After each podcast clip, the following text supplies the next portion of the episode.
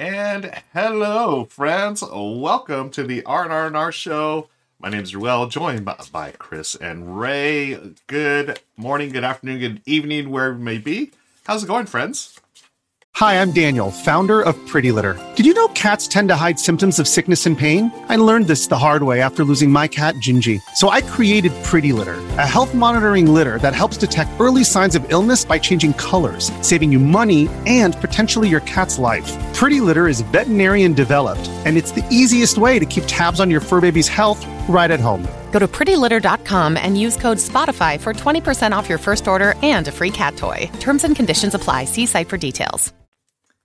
It's going good. Doing the the PAX recovery process right now. To be honest, Mhm, um. I'm back in my I'm in my parents' house right now, so the background looks a little bit a little bit different. I apologize for that, but Cool. yeah, just hunkering down, playing some games with family, and trying to recover from a very a very successful but very exhausting uh, final convention of the year. yes. yeah, it's always, a, I always said a good this- time in Philly.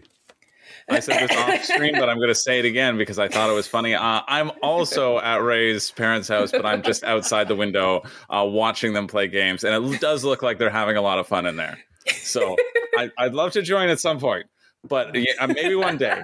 Uh, I'll keep you all posted. But they they've been laughing. Uh, it's been a little cold out here, Yeah. but um, they've, like been lots of warm fires and uh, like happy moments, and so I'm just really happy you're, you're all experiencing that. That's that's It's very- like that very nice. animal PSA. If they're cold, if you're cold, they're cold. Bring them inside. That's Chris outside our window, just freezing.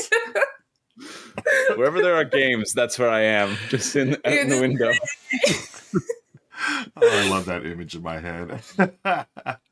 uh, friends, you are joining us for the pre-show. We're hanging out, uh, chit-chatting about all all things games and not. And um, basically, what we do is hang out here for a little while, and then we're going to record uh, for YouTube our top five. This time, our top five Stonemaier games. And yes, we do have a special guest yeah. who's coming on later uh, in the show. We're super excited about that. Um, I'm going to be turning things over to Ray and Chris because I'm dying back here as normal, just trying to get the back end stuff going. So if y'all have questions, if you have comments, let us know. And um, Yeah, we'll how's continue. how's it going in the chat? What have you all been Yeah. playing lately? And Ray, okay, let's talk about it. What what have you been playing? Because I've I've gotten a good, a good glimpse from my my pointed point point of view in the window, but I haven't seen all the pieces. so like, what have you been playing recently that caused so much?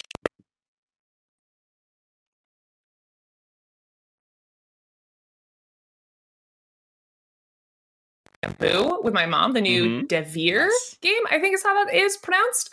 Um, I'd never heard of it, but I watched um, Emily, the new contributor to Shut Up and Sit Down, did an absolutely just banger video on it. I completely adore her style, and her video convinced me to to try it out. Which it wasn't a game that particularly grabbed me otherwise. Uh, but man, I I'm really liking it. There, I have my I have my complaints about it, but like that little bamboo track that you've got going on, real real sexy stuff. I I have been enjoying it a lot. That's been our our game right now. And then we just got Fox Experiment, which I haven't tried yet, but that's what we're going to be doing tonight. Is I'm going to be learning uh, and teaching Fox Experiment, which I'm very excited for. I don't know if anyone in the chat, like, if you got your copy earlier, if anyone's got any thoughts, uh, let me know. But I'm very excited. Yo, Tony, welcome on it. Thank you for that Prime thank sub. you for subscribing. Um, Thanks, Tony. See here. I love you, Tony. Thanks for being here. Also, it's just, I want to say again, it's really nice to see so many familiar faces in chat. I really appreciate it. I did announce on Twitter uh, like a couple hours ago that I am um, kind of joining this crew for a little bit. I'm, I'm sticking around. They liked me so much last Yeah. stream that they're We're- like, please never leave.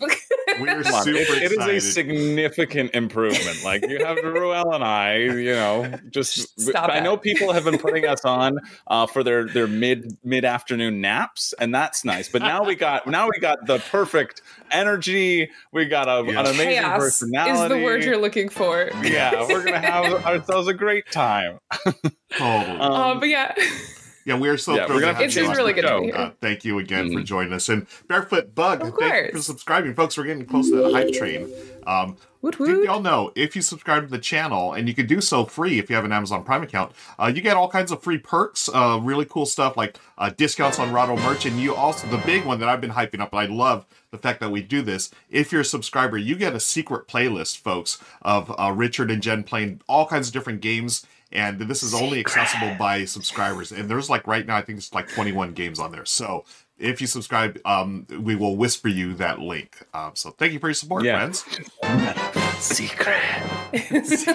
so Brian seventy nine, thank you for the sub. Yo, Linnaeus, it's good to see you. Oh my god, there's so many good, so many good friends in chat. I got to see so many people at PAX too, which is like, Oh, yeah? that's Nice. my favorite thing is getting to meet people at PAX and then getting to see them again in chat. And I know, I know Ruel's dying, but I know that he had a lot of really great community stuff that he was doing at PAX. He had like a little section of the free play area that he just marked out and just was playing games there all the time with friends, which I wish I had done that. Honestly, in Yeah. retrospect, walking the hall was cool, but when I bumped into Ruel and he said basically that he had marked off a couple tables in free play and was just had snacks and had people filtering in, and I was like, that is what I should have done. Yeah. Because I kept bumping into people and Yep. I mean I've I've been talking about this a lot. I'll complain about it to anyone who will listen, but this is like this past PAX was my first show where I wasn't either behind a booth the whole time or behind a camera. So I went into it thinking I'm gonna have all this time, I'm gonna play all these games. And it turns out just attending a con is it's the same amount of hours in a day as as working a con. And it was actually really hard to do all the things I thought I was gonna be able to do. So um, Yeah. yeah. I hope anyone who stopped by Ruel's little meetup uh, enjoyed it because that seemed like the exact way to approach uh, Yeah. PAX this year, and I wish I had done that. Yeah, thank you for saying that, Ray. We uh, it was really cool. Um, I made it a point this year for PAX to you know take as few meetings as possible, you know, business wise, and just focus on the Discord community. And so many people showed up, and Yeah. we, you know, we had a couple of uh, tables there, and everyone brought snacks, which was great because I am, you know, I that's all I do. I play snacks. All right, I play games and eat snacks, or play snacks and eat games. Um, but we had a wonderful time. It was great seeing you both, and um, I want to do this at, uh, at other cons where we just get some free play Oh, area and just hang out, play games, and just connect and hang out with good. I think that's a great idea. That's yeah, the I- move. I, I felt I felt like I wanted to play more games at PAX, Yep. uh, and um, oh, it's funny. Yeah, AG Fox said, "Now we know what Chris looks like peering in the window." Yeah, That's AG, AG Fox also said, "Yeah, the more some people who subscribe and follow, my the exact see POV. And I'm like, honestly, it's it is an incentive. It's an incentive, people, to follow and subscribe. Uh, but um, yeah, I I always I always found that like I, I didn't do as much game playing as I as I personally had set out as my goal. And I think Yeah. if I'd just been like, you know what, Saturday's gameplay day, we're going to the Ruel area in the in the in the open gaming, just sitting down and not leaving, and just like making that a priority or something along those lines. I think I would have it would have it would have am- amplified my experience significantly. yeah, Um, and you would have been able to actually find a table. I Yeah. struggled Yeah. so hard, Yeah. so many days right. to find just an open table at free play. It was I that was really the big brain move was to stake out a table because I struggled so much Yeah. trying to find a table anywhere, which is good because it means it was busy, but I almost feel like they didn't adequately anticipate the demand of people just wanting to sit down and play games and yeah, yeah, yeah. yeah. This show was definitely because there were a lot of last year. people. Yeah. Yes, it was huge. It was amazing. Mhm. Uh, I'm, it's really cool to see PAX kind of getting its identity because for the last couple years, I haven't really known like what what like the PAX demographic is. Like when you think of Gen Con people, right? There are people for whom like Gen Con that is their that's their thing is going to Gen Con. They're you know they've been going to Gen Con for 25 years, whatever. You can kind Yeah. of picture a real hardcore Gen Con fan. PAX U fans, it's been kind of nebulous, and I feel like this year it's really starting to get its footing and yeah, it was it was really cool to see to So see true. how it's how it's coming along as a newer show. Um, pardon me while I uh, eat my lunch, folks. And No, you're good. Yeah, thank you. Uh, there's a comment Yeah, from the- Linnaeus right there. Yeah, Uh, the Linnea's big saying the big thing we have uh we love playing games, but we're just so excited to see our friends. We end up chatting and not playing games. I know. That's so true. So What is true. this socialization that's happening here? That's not that's not so I went over to a friend's house to play games last night and we played two games and just talked the rest of the evening. Like chumps. really. I was disappointed in myself. fake fan, fake gamer. Yeah. Um, ooh, religion has a really interesting question. How would you differentiate PAX attendees from Gen Con attendees? I want to answer this myself, Mhm. but I also want to open this up because that was kind of my job at PAX. I was going on behalf of the op to kind of see where the show is these days because hopefully I think I think I convinced the op to show at next year's PAX. Like hopefully we will have a booth. But that was Right. one of my missions when I was going because the op makes so many different types of games. It's like, okay, we can go, but what's our focus gonna be? Like when we go to Gen Con, right? Our focus, like this past year, was Perfect Wave and our hobby games. But like, what do we bring if we show to PAX? And I feel like I I think I know what I would say to that question, but I'd be curious, Chris, if you have thoughts on like how you would differentiate the attendees between PAX and Gen Con, or anyone in Uh, I- chat, if you've got thoughts on that as well. Yeah, I've never been to Gen Con, so it's a Ah, oh, that's for right. to, uh, I forgot. say you mentioned that. You're a little convention I baby. I I forgot am, about that. I am a that. convention baby. You're- I've been to PAX and I've been to Origins, and you then I were born at playing. Origins. I forgot. Yeah, I was born at Origins. I, I emerged. Uh, well, there's also this great little thing, uh, little place that that uh, it's the Niagara Board Gaming Weekend. It's like just it was in Niagara Falls, now it's in Grimsby, Ontario, and you can get tickets. And we- and it's just like a big board game meetup. Everybody, there's no library. People bring That's like a, a stack Nice. of games. Like everybody brings a bag, and you pull out a game, and you're like, "Is this? Is it? Whose is this? Can I play this right now?" And everyone's like, "Yeah, go for it." Hell and it's yeah. just like it's super great. Like so stuff like that I really like. And I've been to like Breakout Con in Toronto and it's very similar vibe. It's a little bit bigger. Breakout Con's a little bit bigger, a little bit more organized. But again, it's like focusing on that like that game playing style. Same with like WSBG, which I'm of course involved in and and do a lot behind the scenes. Um, but that that idea of just like setting aside the time to play games, those are the types of conventions I really like. And and so so I, I would say a PAX attendee from my like my hypothetical of a Gen Con att- attendee is Gen Con. There, there feel like there's just more booths at Gen Con, but but PAX's ex- expo hall felt pretty big to me. I don't know. It did. Yeah. Yeah, absolutely. I feel I feel like I have I have a lot of thoughts on this. For me, PAX is becoming less of like there was no one of the things that I heard a lot of people mentioning was that there was no big release at PAX this year. A lot of this was Yeah. just getting together and hanging out. Um, like even just evidenced by the fact that I was when I was at PAX this year, one of my other missions was to show people Gnome Hollow, which is a prototype of a game we're releasing next year. And I got to meet up with a couple of different content creators, be like, hey, you want to play some Gnome Hollow? And they actually said, yes, right now, let's go. And that would never happen at Gen Con because they would have back to back meetings. They would have all these like press meetings, all these things that they, these formal obligations that they had. And I had multiple friends who they're like, yeah, let's do it right now. And I was like, really? I kind of, kind of didn't expect you to have time for that. And that was, from my perspective, just as an attendee, really cool that people had a little bit more time to hang out. Obviously, never as much time as people want, but uh, in terms of the difference in attendees, this was something that I don't know. I'd love to know from someone else who was at PAX if you felt the same way, but I felt like there was a more of a focus on TTRPGs than there had been in last year's. Hmm. Several of the special guests were like young TTRPG, like TikTok stars. And I thought that was a really cool sort of niche for them to start carving out. A lot of the events had to do with TTRPGs and DMing. And I thought that was that was really interesting. There weren't necessarily more families than at Gen Con, but there were more like young adults. There was more of a focus on, you know, the hot new like TTRPGs, which is, you know, Mhm. becoming really popular with that demographic. I would say almost more so than board games these days, which is really cool. Um, so that it opens up some interesting marketing decisions for what we do bring uh, for the op for for next uh, PAX U. It's really cool to see it kind of uh, gaining that identity in a way. Yeah. Yeah, Tony said no, Matt Mercer being the like the head, the headliner personality also fed into that, at least that perception. I don't know if that's really the reality that there were more TTRPG people this year, but it felt like the show was putting more emphasis on that than in previous years and then the other big three board game shows. So super Yeah. cool. I know Tony took a day off working CGE to stand in line to see Matt Mercer. He took a that. vacation day at PAX U so that he could stand in line Nice. to listen to, to Matt Mercer. I could not do that, but I hope you had a fun. I hope you had a fun time, Tony. Hope that was that was cool.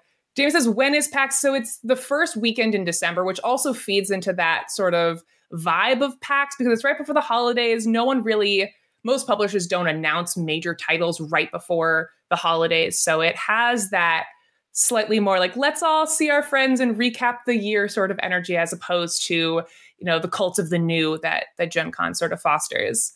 Uh, Um, I've got a question from three Ja- from hours. Jamie Wood who says, "What's the main focus of PAX U? Open play, shopping, events? Because honestly, even be, having been there, I don't know. Do the meeting there actually. I don't know what the answer to this question is, and I was I kind there. of want to say open play. Yeah. I, I don't- I kind of want to say open play, but it full. did It the. was, it- I mean, it was too full, so though, so a lot of people were doing it. I guess there's that, Yeah. right? I would but Yeah. uh, it's definitely more of a focus than like Gen Con or Origin, or I mean Gen Con, right? Where it, there's a lot Yeah. of free play. Um, but the from what I heard, uh, again, I just heard this secondhand, but one of the vendors I was talking to said that there was a point for about an hour or so, I think on Saturday, where they felt it was like Gen Con numbers, like just the number of people going Yeah. to the booths and buying yeah, stuff. I heard So that too. It's grown. It's definitely grown. Yeah, super cool. Um, Linnaeus has a really good point. She says it discourages big releases since it's so close to the end of the year. Yeah. It's a risk to release a game at the end of the year and be worried it might miss best of the X year. Yep, absolutely, because most people don't play it till the following year. Absolutely. Yeah. It's mm-hmm. it's a weird time for a show. Um, but I kind of like that they're they're leaning into it a little bit and they're not they're not backpedaling on it. They're staking that weekend and it's just developing its own identity by virtue of being so late in the year and not having as many releases as Gen Con. Mm-hmm. Um, it, it, yeah. it is interesting though. There there are two that I can think of that had their release like a couple days before or announced. Mm, um, which games? Ma- uh, Mindclash had Ironwood, which oh, I got to oh, demo. Yeah. It feels like a two player like head to head, like it's like a two player Root. It feels yep. like you have an yep. iron thing or, or, or, wood thing, and they're battling each yep. other. And I was like, "Oh, when did this get announced?" They're like, "Oh yeah, just two days ago." I was like, "Oh, just oh. just just for no." They're like, "Yeah, we just we released it two days ago." I was like, "Okay." And then also Arcane Wonders too. Um, I think Planetfall that that was coming out like right, just right. sort of dropped around that around that area too. Planetfall is it's a drafting game, very simple drafting game. Uh, you get two cards in an age, and there are like seven planets that you go to, and you yeah. get two cards from each, and then most points wins, right? Um, so, but but I thought that was I thought that was interesting because I also was expecting no new releases, and then the like. But there wasn't any fanfare about these releases. It was like, oh yeah, yeah. this was announced two days ago. I was like, what? Yeah, yeah. like yeah, it's just here. You want to try? I, I want to. Like, yes. I want to go back to what's the name of the first game you mentioned? Iron something? Iron oh, Ironwood. Ironwood. Yeah. Okay. I, I talked about this. I, I streamed for my on my own personal channel. I was talking about this um, when I streamed on Sunday. I somehow got the name of that game mixed up with something else, uh, and I was desperately trying to find it because you described it as two player reach me. And I was like, that sounds awesome. Mm. I want to try it. Uh, but my silly lizard brain got it scrambled with something else, and ended up sitting down for a game that is not that at all. and I won't say it because I don't want to disparage the game in any way, shape, or form. Yeah. It's just not for me. Uh, so I went yeah. on this very, I went on this fool's errand trying to find this game because I couldn't remember the name of it. But you had like mentioned we talked about other games around yeah, the same time. So I was like trying all this. I was like, none of these are right. Where is this game? You so okay, I should have texted you. Well, it was I was too busy being embarrassed in a demo I wasn't enjoying and like That's trying to figure fair, out how to quietly leave. Um, the game was good. It's just not my my type of game. hey, so then I gave the game up. was bad. You didn't say what game it was. So I didn't say what game yeah. it was. That's very true. That's very true. Um, but I think my my highlight of PAX U was I got to play a game of Blood on the Clocktower, which I'm a big social deduction person, and I think I had my single favorite gaming moment of the year um, oh. in this game of Blood on the Clocktower. I think it, it wins. I don't know if that's a competition, but it wins best moment in games for me. Not Fingergate Chicken. Fingergate's is a close second. That also happened during that Blood on the Clock Tower game, but that was uh, less fun for me. Uh, so what happened during this game of Blood on the Clocktower, if you're unfamiliar, Blood on the Clocktower is like really intense mafia, right? Where instead of, or like werewolves or something. But instead of mm-hmm. where werewolves, where you have a handful of baddies who are trying to get everyone and everyone else is just a regular villager, Blood on the clocktower, everyone's got a role that does some nonsense. Mm-hmm. And the scenario that of Blood on the Clocktower that we were playing involved a role called the lunatic, which is a person who thinks they're the demon the entire game, but they're yeah, not. So every, yeah. and the demon's like the bad guy, right? And so every night this person gets woken up by the narrator, they pick people to kill, and then they go back to sleep. And then the narrator will wake up the person who is actually the demon, who will actually choose who to kill. So the lunatic thinks they're in control of the whole game. And it was such a delight because I was the real demon, and my very good friend John, who's sitting right next to me, was the lunatic. And I was playing some of the sloppiest ge- demon gameplay you've ever seen. I was playing terribly, but I was having so much fun gaslighting my friend for a solid two and a half hours. I every night I would wake up, I'd pick the same people, so he never caught on. And I was again, I was playing really bad demon gameplay. So I needed him to stick around because he was acting suspicious because he thought he was the demon. So I was like, I need this man to stay in this game and continue acting suspicious for me. And then the end of the game comes, he dies you know, me and my my minion, we celebrate. And I got to turn to him and he was like so confused. Like, what, you, what is what is going on? Because this was also his first time playing Blood on the uh-huh. Clock Tower. He didn't really realize that this was a possibility. Yeah. yeah. I got to turn to him and I got to be like, my love, you're a lunatic. Nothing you think happened for the last two and a half hours actually happened. and the disillusionment and shock on his face peak peak gaming experience nice, for me because nice. I got to awesome. watch him walking around trying to be sneaky, trying to not be suspicious. got to watch the whole thing. Right? That's so fun. he was just nothing. He was just his character canonically was just insane and didn't know what was going on. I love And that. oh my god, how does the lunatic not know they are not the real demon? Because again, they get treated as the demon by the storyteller. The storyteller will give them all the choices that they would give the regular demon. Um, and like depending on how the real demon plays the game, it can you can catch on very quickly. I'd imagine if the people you think you're killing Yeah. aren't dying. But I went hardcore into like I'm going to gaslight this man. I might not win this game, but I sure as hell will have a really fun time making my friend feel insane. yeah, that sounds incredible. Yeah. It was it was awesome. It was so it. much fun. Hey, Um, uh, That's the key about Blood on the Clocktower too, is that like you have an unreliable narrator essentially. Yep. right? You have a moderator That. who who who may lie to you, uh, and it's the the role of the moderator to to balance the the game and make those micro adjustments if they feel one team is like going to snowball the whole game. They try to tweak and give the information that makes it a little bit more difficult for one Yeah. side or the other. Yeah. Uh, and yeah.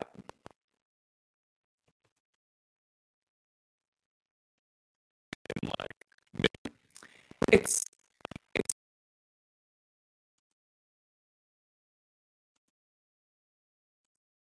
Yeah.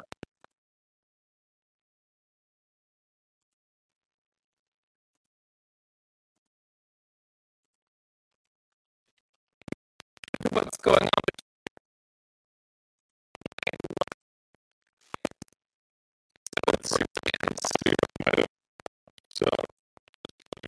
What by the chat, I don't know if there's a Um.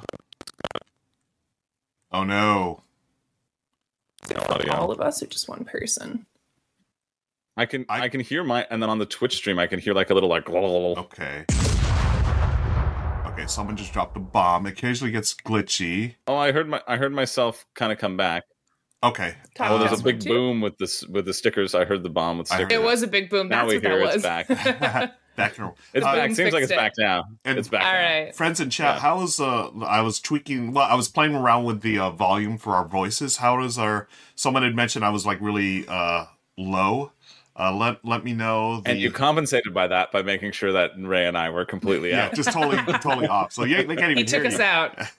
Yeah. Eliminate the competition. That's true. Well, he heard you talking about the demon and was like, "Well, I can't, I can't trust Ray anymore. I Okay, so trust uh, Ray." we're even now. Thank you. I, and I will I'll project a, a little more uh, with my voice. Thanks, as well. Billy.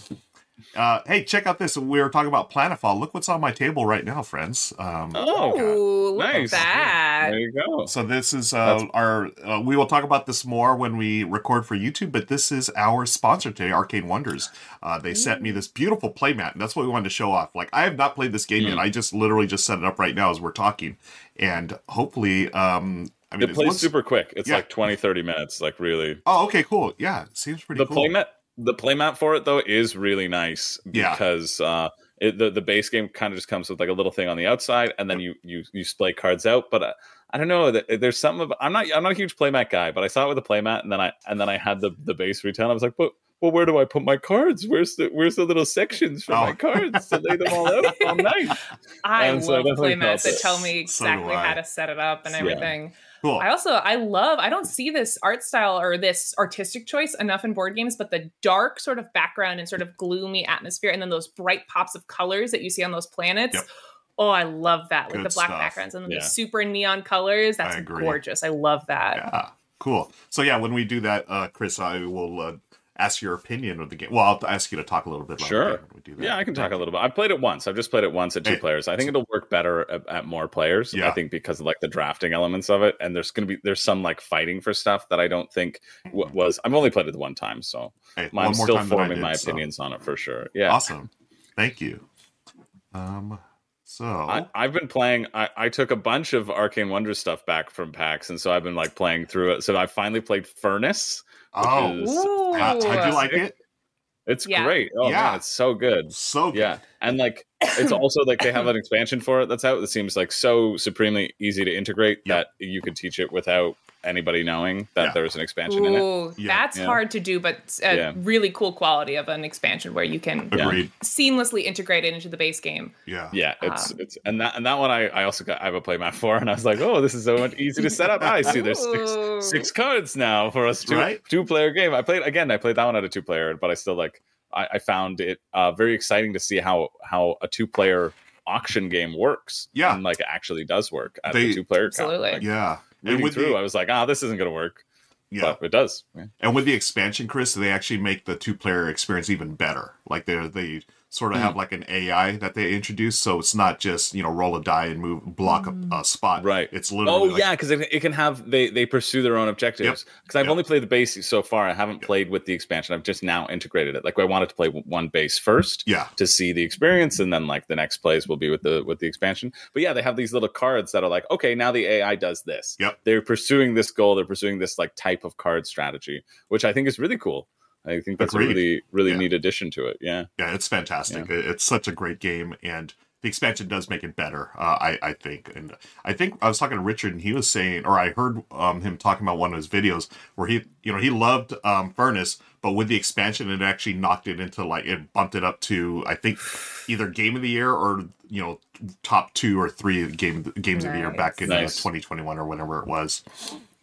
That's awesome. Yeah. yeah, it's really cool. It's right above my head right now. Oh, Yeah. nice. I'm usually kind of anti-expansion because I do so much teaching of games. A Yeah, lot. I'm like the 100%, me too. designated teacher. I spend a lot of time just because of the circles that I, I exist in. I spend a lot of time introducing people to board games and Mhm. playing, you know, baby's first board game with people. I spend a lot of time doing that. And I'm like, I'm never gonna get. They're gonna play this once. They might not even like it. I'm never gonna get this expansion into it. But there are a couple of games where the expansions seamlessly fit in enough where I can actually play them as much as I want to Agreed. um because normally you have to keep expansions out of out of a first time teach and that is Yeah. usually enough for me to just never buy them because it's not going to get to the table often enough so oh, right. I, i've actually never played the the furnace Yeah. expansion so that's really cool to cool to hear i'll have to check it out Yeah, Oh you'll- yeah, you'll it's super easy to like it, implement. You you just have an you have one extra chip to bid on things with. right? Mhm. Yeah. So it's like it's a but it's a, a variable strength. You basically pay coal for the amount that Okay. it'll be. So you could have a nine strength chip if you wanted to by just paying like nine coal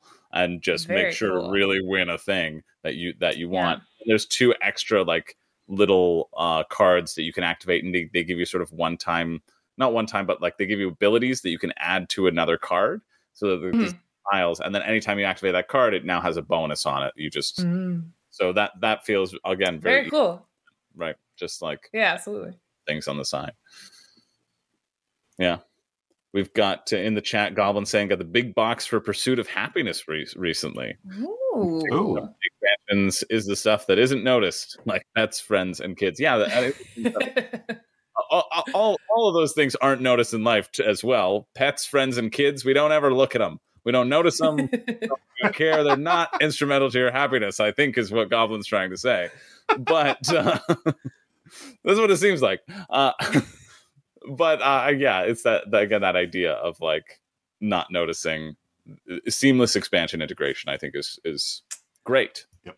That's awesome. That's Yeah. that's so cool to hear.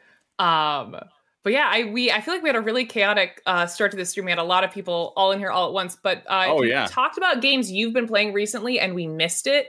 Uh, please comment it again. I, I feel like people answered this question. Then I talked about Bamboo, and then we got on PAX U. So let's let's circle back around. If you've been playing games recently, I'd love to know which ones you're playing. And also, kind of secondary question: uh, what games are you getting for like presents for like for family members? What like have you yeah. bought a gift that you're like really excited to give that's like under the tree and no one knows about yet? Um, yeah, I'd love I'd love to know. Um, because I'm like deep in the throes right now at the op of doing like our big holiday campaign and stuff. Mm. Um, and I do feel that I do feel that party games make really good presents to bring home to folks. But I'd love to know what what other people are getting. well what's the best present people can get from the opera Oh, so- What's so your number smooth. one? Ah. I mean, I love I love blank slate. That's my Yeah. that's my go to. It accommodates such a wide variety of ages and also player counts. Um, it's super super easy. Uh, we're doing speaking of blank slate, we just wrapped up a giveaway for that yesterday, but we're doing giveaways for like all of our party Ooh. line over on our on our socials on TikTok and Instagram. I'm doing a little holiday giveaway video every day, and I'm proud of it because they're interactive. So you'll kind of play the game with me, and then like put your answers in the comments on blank slate. I like drew some blank slate cards and had people give me their answers, and if we happen to match, you would get an entry. So if you want to do a little interactive party game giveaway stuff, go head over to the op socials. But that's my That sounds great. You can win yourself a free game. There you go. you Who can doesn't win love yourself a that? Yeah, and truly, like Blank Slate has been my my go to holiday gift forever, just because it so seamlessly integrates into pretty much pretty much any family dynamic, as long as you you know baseline like each other. any sort of age combination and stuff can can vibe with with Blank Slate. Um, currently testing BGA adaptation for Forever Home. Ooh, I have not, I have not heard of Oh, that. okay. Um, Uh, Rising Blob. What's Blob Party? I like Oh, the Blob sound of Party's it. been uh, I don't know Blob Blob Party's Party. been been been taking the taking the world by storm. Actually, I don't. I know it's like a big sort of party game. Uh, Danny Standring and Grant Lyon have been really enjoying it. I know Grant played it with some people at WSBG. That's how I know of it. It's this Was it was it in the World Series of board gaming? Blob Party is in, baby. It was just like it was like a play That's play a game with Grant style thing, right? But, okay, yeah, all right, yeah. all right. Because right now I'm looking at the BGG page and I'm seeing cooperative party game. I was like, that's not the World Series of board gaming that I know. Uh, yeah, Imagine Eric gives a good description. It's green team wins plus played out. Ah, Oh, I see, green team wins. Okay, I like it. Yeah, a couple people are making the- that green team wins team. comparison. Nice. Gotcha. Mhm. Wow, everyone's heard of this game but me. Same. Fake gamer. I All haven't either. I got a. Wow. You got my Big gamer. You, you're gamer you're out card of here. revoked. You're out of the stream. Never heard of Blob Party. We're seeing Huh. some Return to Dark Tower, some Castle Ah, Panic, Nice. nice. some Nice. Korra Rise of an Empire, and Flip Town. Oh, that's nice, Imaginary. I thought Flip Town looked pretty cool when it was on Kickstarter. It's like just takes a deck of cards, but it's roll and write style in the, in the old Yeah. west. Oh. And you're you're creating. There's like three. You flip up cards, and there's three different places where you can put them in. You put like the name and Yeah. the number and whatever. Um, Um, what else we um, got? Religion says played Mantis for the first time would be a good family party game. I love Mantis. I think for my money, folks, it's the Mm. best like mainstream uh game that you can get like at Target or Walmart or whatever. Yeah. It's fantastic. Uh, little push your luck, I- little set collection, very quick, maybe 10 minutes or so. Super easy to explain. Highly recommend. And hey, if you look over on my channel, uh, you might see a video or two where Michelle and I play Mantis. Nice. I was very confused at first by your description because I was getting Mantis confused with Mantis Falls. Oh. Very different, very different Pokemon. Yeah. like, if I'm playing that very wrong. yeah, totally different game. Uh, Uh, this is the uh, the Mantis of the game from uh, Matthew Inman. Uh, he did the uh, Yeah. artwork for the the Got oatmeal. little- Hilarious stuff. that Hey, look! I on the just dropped cover. the I just dropped the yeah, link in chat, look folks. at Go check that out. Another day is here, and you're ready for it. What to wear? Check. Breakfast, lunch, and dinner? Check. Planning for what's next and how to save for it? That's where Bank of America can help. For your financial to-dos, Bank of America has experts ready to help get you closer to your goals. Get started at one of our local financial centers or 24-7 in our mobile banking app. Find a location near you at bankofamerica.com slash talk to us. What would you like the power to do? Mobile banking requires downloading the app and is only available for select devices. Message and data rates may apply. Bank of America and a member FDIC. If you're an athlete, you know the greatest motivator of all is the fear of letting your teammates down. After all, a team is only as good as its weakest link. So you owe it to those wearing the same jersey as you to be your best every time you step on the field. That's why there's no vape in team. When you vape, you can expose your lungs to toxic chemicals that can damage your lungs. If you're a step behind, the team's a step behind. Brought to you by The Real Cost and the FDA. Nice. we there uh uh Hama says that's not a hat. I ordered that's not a hat for Oh. brother for Christmas and myself. It's a good game. I played that for the first time at PAX. so good. Yeah, it's, it's so really fun. good.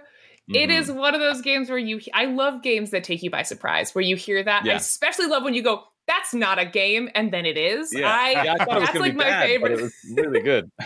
where you hear something that happened to me also at PAX when I um I was introduced to a game called I don't know how to pronounce it Dropolter, where I heard the description of it. I was like, that's literally not a game. That doesn't make any sense.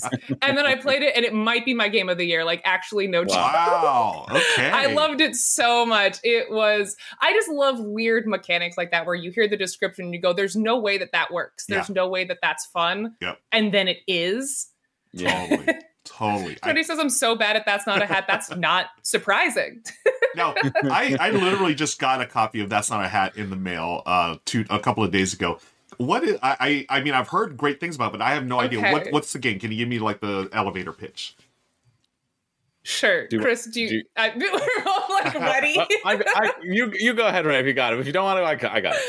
Uh, I'll, I'll let you. You probably you probably do a better job. Go ahead for it. Oh, well, that's very kind of you to say. It's basically cockroach poker meets memory, uh, and so Okay. wh- what will Fantastic, happen fantastic one line Perfect. description. Yes. i- is everybody will have uh, a card and it'll have a symbol on it. It might be a hat, let's say, uh, and then you'll pass it to someone. Everyone will look at each other's card. You, we have one card. You'll flip it over, and on the back of your card there'll be an arrow, and that shows which way that card is going to rotate around the circle. And then so somebody will start by drawing a new card, and they'll have two cards, and they'll have to pass their original card to someone and say, "This is a banana." This is a sailboat. This Ah. is, and like so, the cards will get passed around really quickly, and it's this sort of shell game shuffle that's going around, and you get to points where people pass you something and go, "Well, this, mm, this is a That's hat," my. This, Mm, that's, that's my hat. favorite part. nice. and then you It- go, "Is it?" Is it? Sometimes you know, and sometimes you don't, and sometimes their confidence just be like, man, it's a banana." You're like, "Okay, it's a banana," and then the banana's Yeah. across the other, and then somebody else on the next turn will pass you a banana from the other, will be like, "No, this is a banana," and you're like, "What?" But what was, what was- and then you're gonna have to pass that to somebody and say what it is. You're like, okay, so that's not the banana. This is this is the the trampoline. And then people will call you out on it and like flip it Oh, up, love and, it. and you you gotta It's call so you gotta make the correct call, right? You gotta see if someone's telling the truth or not. All right. well, yeah, it's like to play it. instead of cockroach poker, where you're just being like you're bullying each other and you're being really aggressive. Yeah. Everyone's just really confused. Everyone's just trying their best. Like Yeah, I, it's like the softer version of cockroach poker. Mm. Uh, and Bel- belligerent has a really great description. A little bit of telephone, a little bit of telephone mixing Mm, because yeah. it's being passed around. And if you Okay, maybe you yeah. get it wrong the very first time, as long as everyone believes that that's what you said and that's what the card is, it like kind of doesn't matter. Uh, so that's a really great way to Oh, describe it. Um, no, I was so surprised because the description of it is literally remember a card. Like Yeah. that's that's what you have to do Yeah, yeah. and I heard that I was like, there's no way that that is as fun as it sounds. But it is the the humor really comes in that this is uh Yeah, it's mm, hat. yeah, I was playing it, and and then eventually we just started shouting out all the wrong like answers to people. I'm like, no, that's a cake over there. That's a cake, and they're like, no, mm. cake's here. I'm like, no, I got the cake over here, I love it. and just It's like so trolling good. everybody around the table. That is yeah, great. very good. My one complaint is that it's hard to play multiple games of it back to back because you'll oh, start yeah. to remember the items from the past game that aren't even on the table, Oh, but Yeah. they'll weasel their way into your brain. It's so great. It's so great. I'm looking for That, Yeah, that Tony literally even just said that. Right? Yeah, yeah. It's worse when you play multiple rounds and people start saying things from the previous game. Yeah, Got it's it. one of those things where it kind of has to be, uh, at least for me, the way I play it, like a filler game. In between other games, you can bookend a game night with some rounds of That's Not a Hat. nice. I man, I just love it. No, see, I, I like it. that extra level because you're like, this is a bicycle. You're like, that's that's last round, and you're like, oh god, it adds to that sort of mental panic of like, Again, it's what, the what what is going on Right. here? Yeah. Oh, that's see great. it all come full circle back to Blood on the Clocktower, just like gaslighting each other. And yeah, uh, here on the R and R and R and R show, the the four R's stand for gaslighting. they start with they gaslighting starts with R. I don't know what you've been thinking your whole life, but it starts with It R. And now. if you think Oh, anything man. else, you're crazy. yeah, mhm. Uh, Meeples and Ooh, Mocktails, thank you um, for uh, the correction. Mantis isn't designed by the Exploding Kitten designer, but Ken Gruhl, known for Cahoots and Happy Salmon, yes. Um, the artwork Hmm. is from the Oatmeal, but the designer, yes, is uh, Ken Gruhl. I love Happy Salmon. I'm Hmm. so glad you brought that out. It's one of my all-time favorite games. It's one of the few games, I kid you not, on BGG that I ranked a perfect 10. I think Happy Salmon is it. It is an awesome, awesome game. Yeah. Funnigan says it stands for Ray is gaslighting you. Yeah. Yo, what's Yeah. up, trombone? Welcome on in. Um, um, so uh, I don't know how to say your name. Bod Hillbelly, but Hillbelly. So Zenomi is a great end of night game too. Yes, Yeah. I I like to f- fancy myself as a connoisseur of like end of the night games. That's my Yeah. that's like when people say what's your favorite type of game, I kind of feel like I should start saying that because that's where I feel like all of my favorite all of my favorite game night memories come from. It's after Yeah. you've played like your crunchy, your strategy game, and then it's like, all right, we want to do one more game. What's it going to be? It's always something stupid. Like that's not a hat that just ends up being what people remember from that game night. So that's another kind of question for chat. What's your what's your go to end of the night game when you've had a couple friends over? What's your what's that small box game you pull out when it's like we got 15 more minutes? What are we playing? Well, you know. Yeah, What's to your- what's your diplomat go-to? says exactly what I was going to say. Ray, your favorite game night is the end when everyone goes home. That's what you're trying to tell us. You're like, my favorite part of game night is when it's over. when all these people Done. Oh leave my oh, no! home. All these people get out of my house. To be fair, I am always the host of game night, so there does come a point where I'm like, get out of my house. yeah. You know, one game that I'm looking forward to, and I, you know, I, I tweeted this out to you, Ray, the other day, but I got my copy. of Yes, Yum Yum Ruel, that made my day. Yeah. Nice. I was so happy. oh man! Amazing. If you missed our last episode of the RR RR show, R, uh, I mhm. talked about Yum Yum Island as my number one favorite food food themed game. It's nonsense, and I'm so happy that you own it. And I feel like Charlotte and I should get commissions at this point with how much we talk about this game that no one's ever heard of. I'm super excited to get to the table. I'm, I will definitely bring, Very be good. bringing it to my family's uh, Christmas gathering uh, this year. Good. Cannot wait. Ooh, Bing Sushi Go Party is a great answer. Oh, for yeah. end of the night game. Mhm. That's that's Always a good. fantastic one. Yep. Oh my god, Fog Light! D- I was so sad. I, I saw Fog Light at PAX U, and I. if you missed last episode, I was talking about how Yum Yum Island sort of has this meme like status in my friend group where it just becomes like the game we play at conventions. It's just perfect. Saturday night, everyone's a little bit loopy. You bring out Yum Yum Island at a con. It's perfect. The problem is that we don't coordinate who's bringing it. So no one brought it to PAX. I didn't Oh. have it. Charlotte didn't have it. JV didn't have it. So we couldn't play Yum Yum Island. And I feel like we need to instigate like a sisterhood of the traveling Yum Yum Island where every time someone, it's someone's job to bring this game. Because I was so, I was genuinely so devastated when I bumped into Charlotte. And she's like, I didn't bring it. I thought you were bringing it. And then we didn't. We didn't get to Yum Yum at PAX. Oh, so that was my that was my greatest disappointment of PAX Unplugged this year. No, yeah. But I would watch as, uh, as the, the the threequel Sisterhood of the Traveling Yum Yum Island. I think that one's going to be really bring the trilogy Rogan. home. Yeah, of the yeah. Sisterhood of the Traveling uh, series. Yeah. Trombone says this show will have so many R's in the name, y'all will just turn into pirates. Yeah, that is our goal. Trombone It's just Yeah. we, we should start wearing eye patches. Uh, the first We're going to rebrand. Yeah, we're rebranding Yep. The pirate The show, pirate show. and not tell anybody why. They're like they Ooh, don't man. talk about pirates. Specifically, never talk about any pirate game. Like never mention Dead Reckoning, never mention Seafall, anything. This you can't do it. Yeah. Uh, Hexstar Dragon, Ooh, thank fun you so again. much Those for are good answers. Uh, Cat Lady, Kingdomino, and Phantom Ink. All all bangers. Oh yeah. Very very good choices. Yeah, for sure. Um, and Scout as well. Polo Monkey. Oh, also hi Polo Monkey. It was really good to see you at PAX as well. Scout is a fantastic answer. Mhm. Um, sometimes my brain uh, too eepy for Scout at the end of the night though. That Yeah. like that game too hard. yeah, totally. when it's when it's the end like when I'm saying end of the night game, I mean I mean that's not a hat. that's Right. what that's my level of mental ability at that point. Agreed. Well, you're saying Uh, game too hard? That's somebody was saying poetry for Neanderthals was in there too. Yeah. maybe you're playing that one. God, that's such a good game though. Have y'all played the Uh. what was the, there's something about librarians, like the shouting librarians or something like that? Have y'all played that one? Oh, that's a new from Exploding Yeah. Kittens. loud uh, librarians loud- or really- something. I haven't played it. I haven't really loud librarians. I haven't played it yet, Yeah. but Yeah, man, their it lineup seems has like so that. good lately that I just assume it's good. Yep. I haven't played it though. Agreed. A friend of mine Oh. sent a picture of it to me recently and was like, "This this game any good?" I was like, "I've never heard of this game until right now." Really? But like, here's all this detail for you. Yeah. And they're like, "Thank you." God. The, can we talk real quick? Can we have a little support group moment for being the designated friend who people have to, who people go to to ask is this game good? There's too much pressure Yeah. involved Yeah. in being the arbiter in your group of like game good. Be like I don't Yeah. sweating profuse like you like, like, it. I I, don't tell like you it because of the production value and like listen, I'm gonna like, tell you some. I'm gonna ruin this game for you. There's it's too much pressure Yeah. Uh, because I again I my friend group is a lot of people who who are new to games, kind of only play games when they come over to my house, and I Mhm. will be always the go-to person who they're like, "Game good? You like this? Can I? I saw this at Target. Is it any good?" I'm like, good? "I don't know." Yeah. I whenever I get asked questions like that, it, it always leads to me asking like ten more questions. Well, what's the situation? How many Yeah, players? you know, who's coming in? Have anyone has anyone ever played games before? Blah blah blah. So it's always like this laundry list. Okay, now I can narrow it down to what if it's gonna Yeah, be good. it's Yeah. like I need to know everything Yeah. about you and your preferences Yeah. and what your goals are with God. this game Exactly. right now, and maybe I can tell you to get that copy of Fireball Fireball Island for fifteen bucks at that bargain store. right. Oh God, I found out one of my mom's friends because my mom's a big board gamer and she's been slowly getting all of her like friends into board gaming. nice. Uh, and I found out that one of her friends bought Fox Experiment for two hundred and fifteen dollars. What?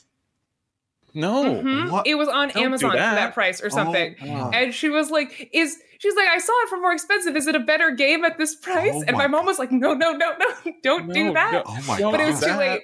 It was too late. Yeah. Oh, wow. So yikes. So so that's one of those instances where I'm like, I wish you had checked with someone before you bought this Yeah. because anyone who knows this hobby would have said, game probably good, game too expensive. You're- But find it No, somewhere else. yeah. That's not good. Oh Don't do that. Gosh, wow. So yeah, it was like the uh, deluxe edition, but Yeah. I I think that's like twice what that was on Kickstarter. yeah. Oh Oh, yeah, yeah, for sure. totally. Would have gone for like a hundred tops. Yeah. Major yikes. Yeah, it's a, wow. yeah. So now she's trying to sell it to me. She's like, "Would your daughter want it?" And my mom's like, "Not for an extra hundred dollars. She wouldn't." Right. No, no. Board Game Geek TV is rated the channel. Thank you, Board Game Yo. Geek TV. Good to see everyone. There's all the welcome, welcome. dropping the bombs. Let us know what you've been up to. BGG TV. You're the watching the bombs. R and R and R and R show today, episode 79. That's it, baby. Yeah. The four Yeah. R's. More R's, the better.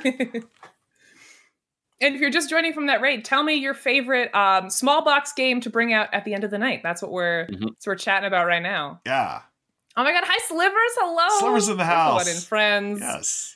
Um, Trombone Dogs as a coworker was like, "Oh, PAX U is a board game thing, right? What are some good games?" And I panicked and asked so many follow up questions. Oh. Well, you have to. Right? You have you to. can't just Yeah. you can't just recommend some that's that's um irresponsible to just be willy-nilly recommending games Yeah. to just anybody you got to know their preferences Totally. you got to know their playgroup size you got to know their attention span potential Right. Because you got Lots one questions you shot. You, got one shot in a lot of these Yeah. instances. hobby forever yeah, you got one shot to really get them in, to strap them down, and and peel their eyes open, and and play that video that'll hypnotize them for 24 hours. You got one shot to do it. Oh my gosh. Very nice reference to Clockwork Orange, Chris. If I, I believe that's what you're referencing, I hope. Um, wow. Very nice.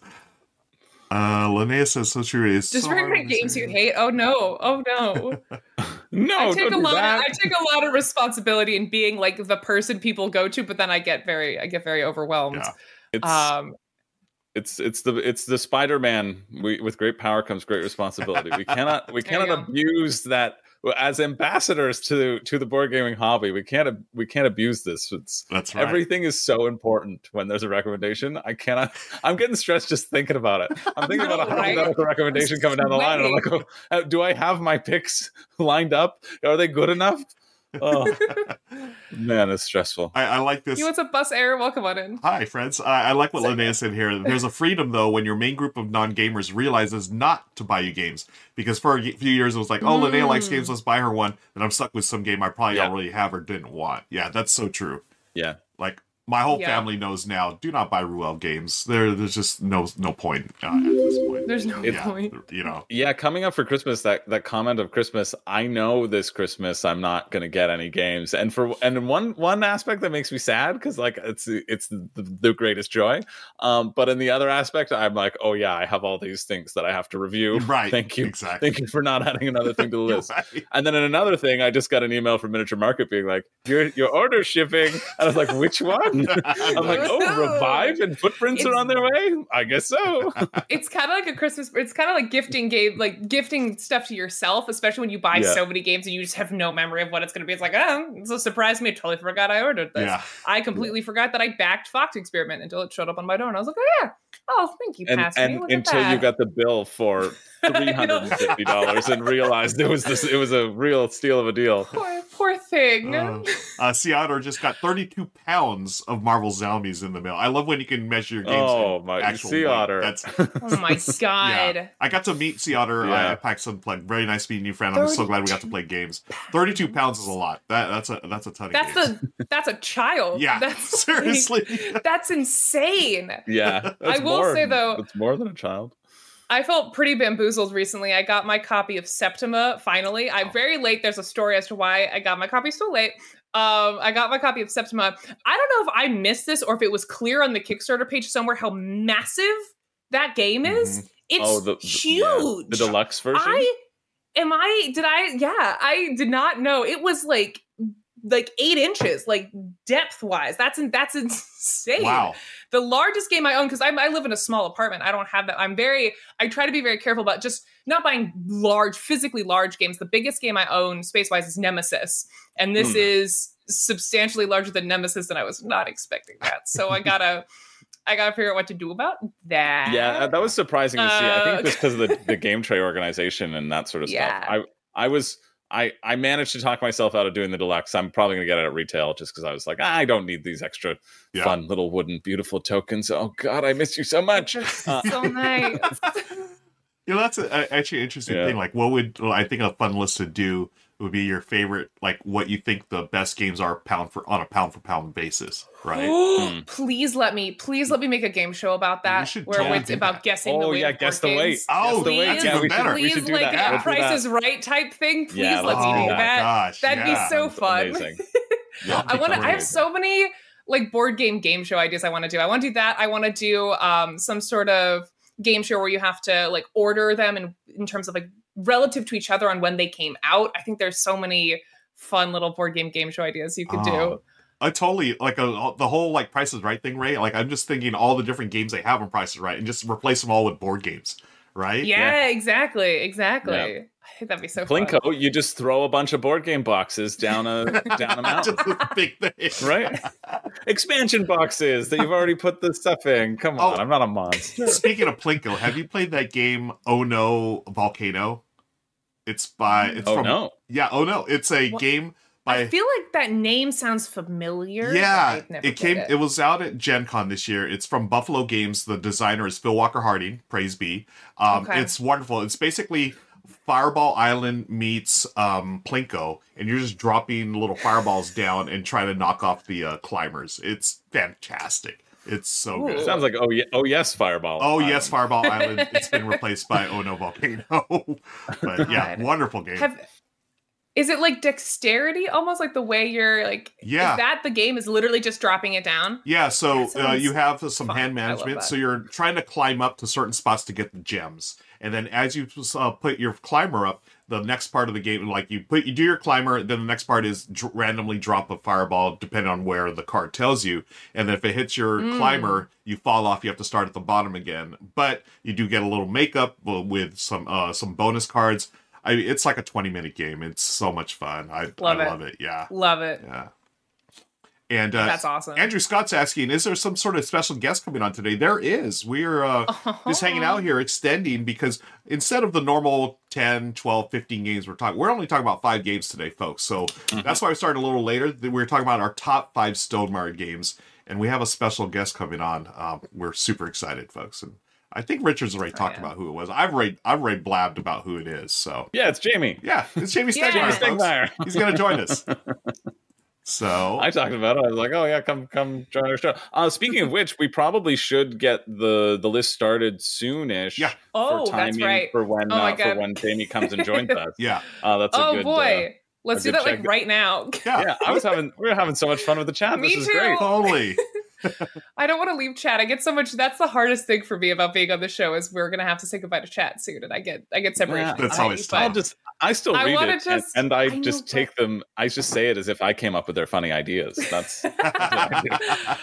Uh, but I do just a quick want to say before we say goodbye to them. Um, I really appreciate everyone everyone showing up today. Again, I see a lot of lot of familiar faces in chat, and truly it means so much to me. I miss uh, talking about board games on on stream. So thank you guys. Thank you guys for showing up and talking to me. I appreciate it. I'm excited to like be a part of this going forward. So yeah, we love having I having wanted you to say on, that Ray. because this And- means a lot to me to be here. So I want to make sure I I properly thank everyone who's come out to to support me. I really appreciate it. Awesome. Why don't we do a battle royale? The Everyone's R's going are going to to. send chat to a farm upstate. Good luck, everybody. Battle Royale, duke it out. And, uh, Pieces. one of you is going to get extra uh, points to customize your avatars. And here we go. And And, and whoever wins uh, also has my heart as well. Yeah. There's a lot of there's a lot of little Give it away little for people. cheap. Yeah. You, well, and then caveat. Oh, your mic got uh real weird. just your now. mic's uh, going on. You are underwater.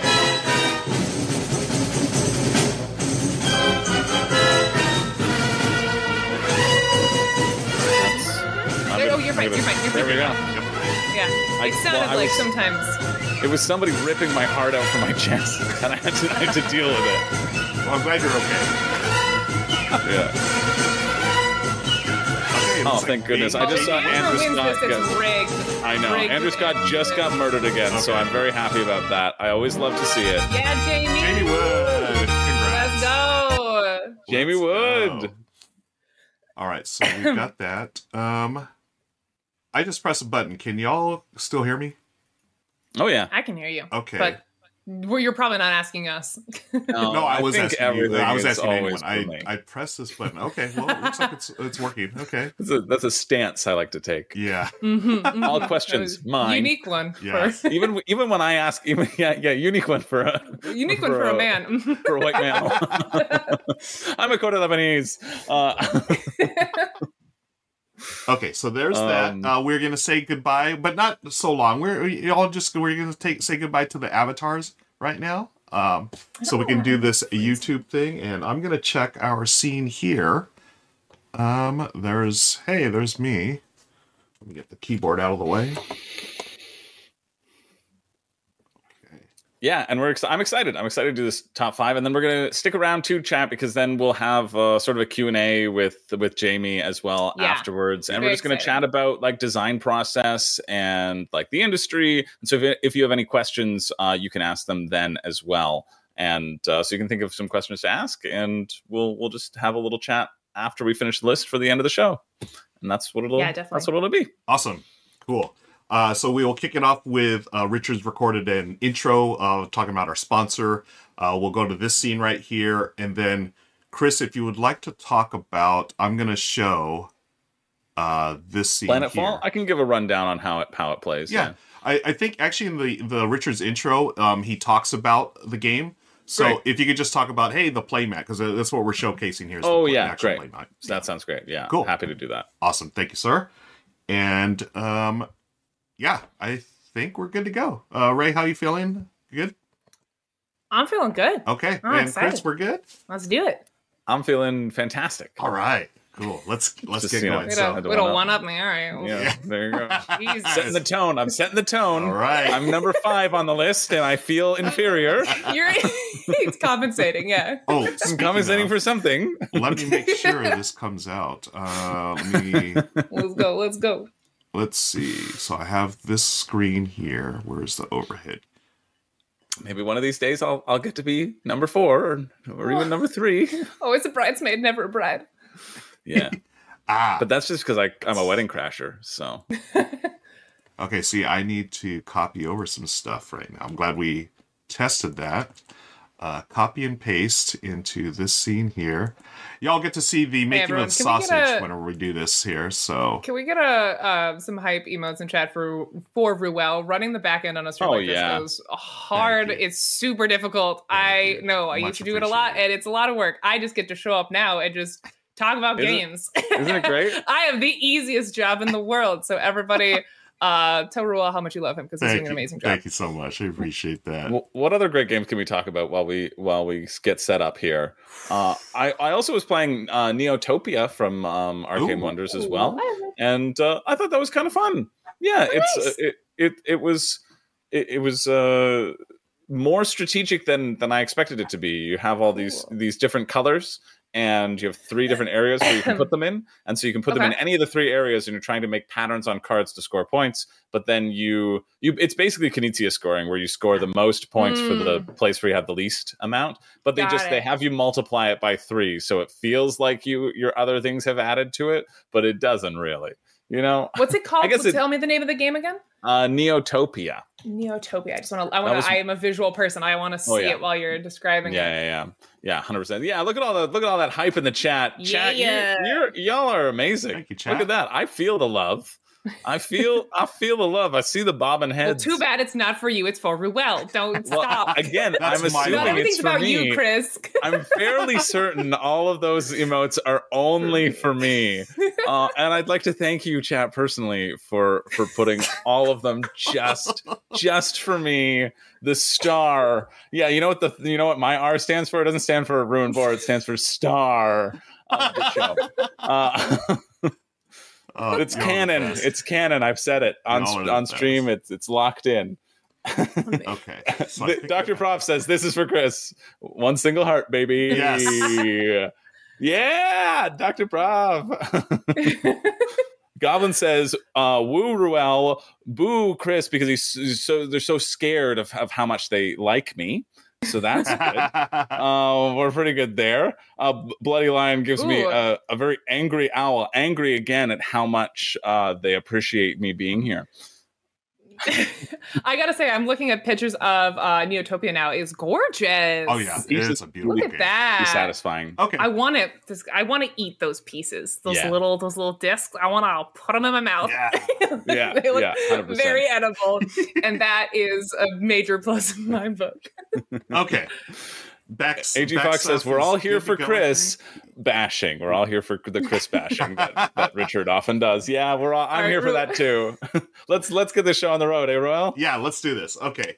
We're ready. Uh, let's get this intro. And folks, thanks again for sticking around. Uh, once again, if there's a raid or anything like that, just let folks know that we are doing this for YouTube, and we will uh, get to uh, questions and stuff in the latter, the last half of the show, uh, probably about 30 minutes in or so after we have Jamey join us. But first, we're going to talk about some sir. Stonemaier games, and let's go to Richard. Hey everybody, this week's episode of the R&R Show is brought to you by Arcane Wonders and their new game, Age of Wonders Planetfall, which is a very cool, fast-playing card drafting engine building game where every round we're coming to a new planet that we are trying to conquer by grabbing cards. And the tricky thing is, on each planet, each player is only going to get to grab two cards. And it's always going to be a tough choice of to what to sacrifice and what to focus on because of big in-game objectives that everybody can be chasing after throughout the game. The other tricky thing is, depending on which card you grab, that could put you earlier or later in turn order for subsequent rounds. And that can add an extra level of complexity to the decision making as well. Now, this is a pretty smooth, fast playing game. It's almost a gateway plus and based on a very popular video game franchise. And if you'd like to know more about it, Shay has done a run through. There's going to be a link for that down below and also a link uh, to the publisher's page if you'd like to know more about this month's sponsor, Age of Wonders Planetfall. And now, let's get on with the show. And and hello, friends. I was uh touch hitting my mic button and it wasn't coming on, but it is on now.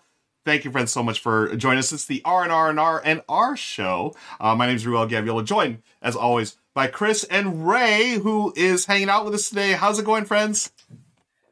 Very good, Ruel. I'm very happy to be back and super excited to talk about Stonemaier. It's one of my um, consistently like favorite publishers. They have some of my favorite games. I am very very excited about our list today. Agreed. Mhm. Yeah, it's it's a it's gonna be a fun it's a fun list, and it's also I love that this episode is sponsored by not Stonemaier but Arcane Wonders. Yeah. and that and that Arcane it's it's just like such a wonderful representation of like publishers supporting publishers. Ever, I feel like the board gaming hobby is such like a, a lovely community, and you see that from like a publisher standpoint as well.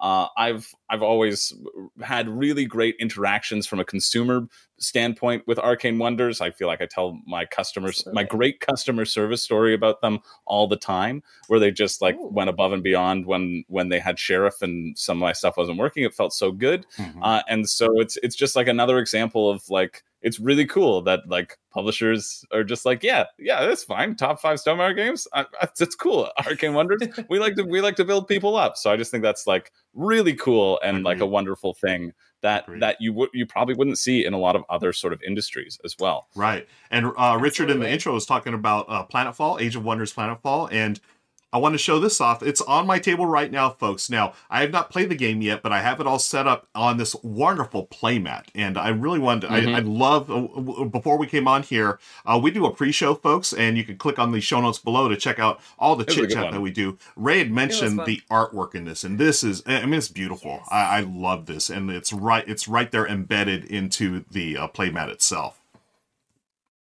Yeah. Yeah, no, I I love this style. It's I wouldn't uh, style is not the right word, but I love the artistic choice Mhm. to have a really dark background and then those pops of super bright colors. I don't know if it's just me; it makes me nostalgic for like Wise and otherwise, like that that color scheme you don't see very often, and I just I love it. It's so distinctive and so unique, and you don't you don't see it very often. It has a really beautiful table presence, and then of course, in addition, that beautiful playmat that kind of draws Yeah. it all together is is Totally. stunning. Yeah, it's gorgeous. Yeah, I was saying I was saying before that you saw in Shay's uh, little run through that Shay had just like a little piece of piece of cardboard and you extend the cards out from that. Yep. And I'm I'm really not a playmat person, but I saw this at PAX on the playmat and I was like, "Oh yeah, it's also beautifully organized. Everything has its like little spot." Yep. And then when I was pulling out my own card, I was like, "Oh, but where but where's all the little spots for it? Where's all the all the nice little but spots?" how do I And so- know? Right. it's one of those things where like when you're creating that sort of static tableau it actually it actually does feel feel really nice and and sort of helps with the setup as well which i appreciate i appreciate playmats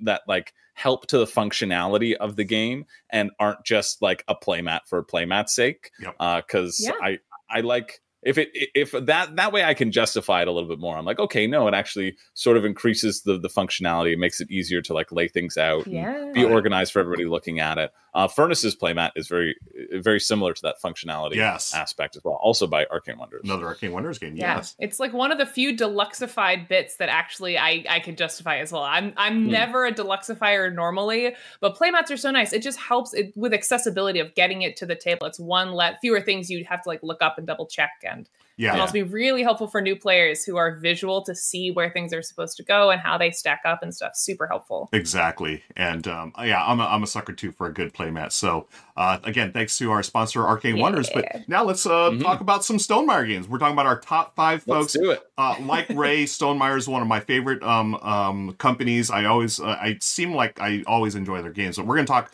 We've narrowed it down to our top five. It was a pretty tough uh, call here, but um, why don't we get to it? Uh, who's got our number five? Is that you, I think it's me. Chris? actually Yeah. don't know what what you got for number our number Yeah. five, my friend? I think it's me. Uh, and if something else pops up, I'm just going to take credit for it, as I like to do. uh, and somebody else can roll with it on the fly for my pick. Yes. Um, my my number five, though, I feel like very excited to get this number five pick because I feel like I get to pick um, sort of an a, a little bit of, a, of an outlier. You know what I mean? I feel like there's the the hits I expect to see, uh, but this one. I, I was really torn between a lot of them to to put it into this uh, this pick, but my pick is uh, Rolling Realms. nice. Uh, Rolling Realms by Stonemaier, choice. which Yeah. which was uh, like a pandemic game. It was really a pandemic game. It has evolved into this like really cool thing. Uh, there you get three realms, uh, and they'll be shuffled up. They'll be different each game. The combinations will be different. And then on your turn, you you you roll two dice, and you take those numbers and you can put them into some of the realms, but you can only put them into two, right? And and so each of the realms has its own little mini game of things you're trying to complete to get points. But you can also get resources that you can spend to chain into another realm. And so the way they all interact with each other is uh, really fun. Really fun, a solid roll and write, a solid price as well. Uh, easy to play with a, a, ton of people as long as you know they had the cards or or whatever, and just like a really lovely addition. I love its story too. That it started out as just like a, a pandemic game that we want to be able to to play games uh, while while we weren't uh, able to be around each other. And so, Yep. uh, uh, yeah, I like I like a I like it a lot. It's a it's a top roll and right for me, and is is great. And it's not what I what I I kind of forgot about it because I think of it was not my typical Stonemaier thinking. And then I, Sure. and I was looking through the list. I was like, oh, Rolling Realms. Of course, that's my pick. Yeah. Yeah.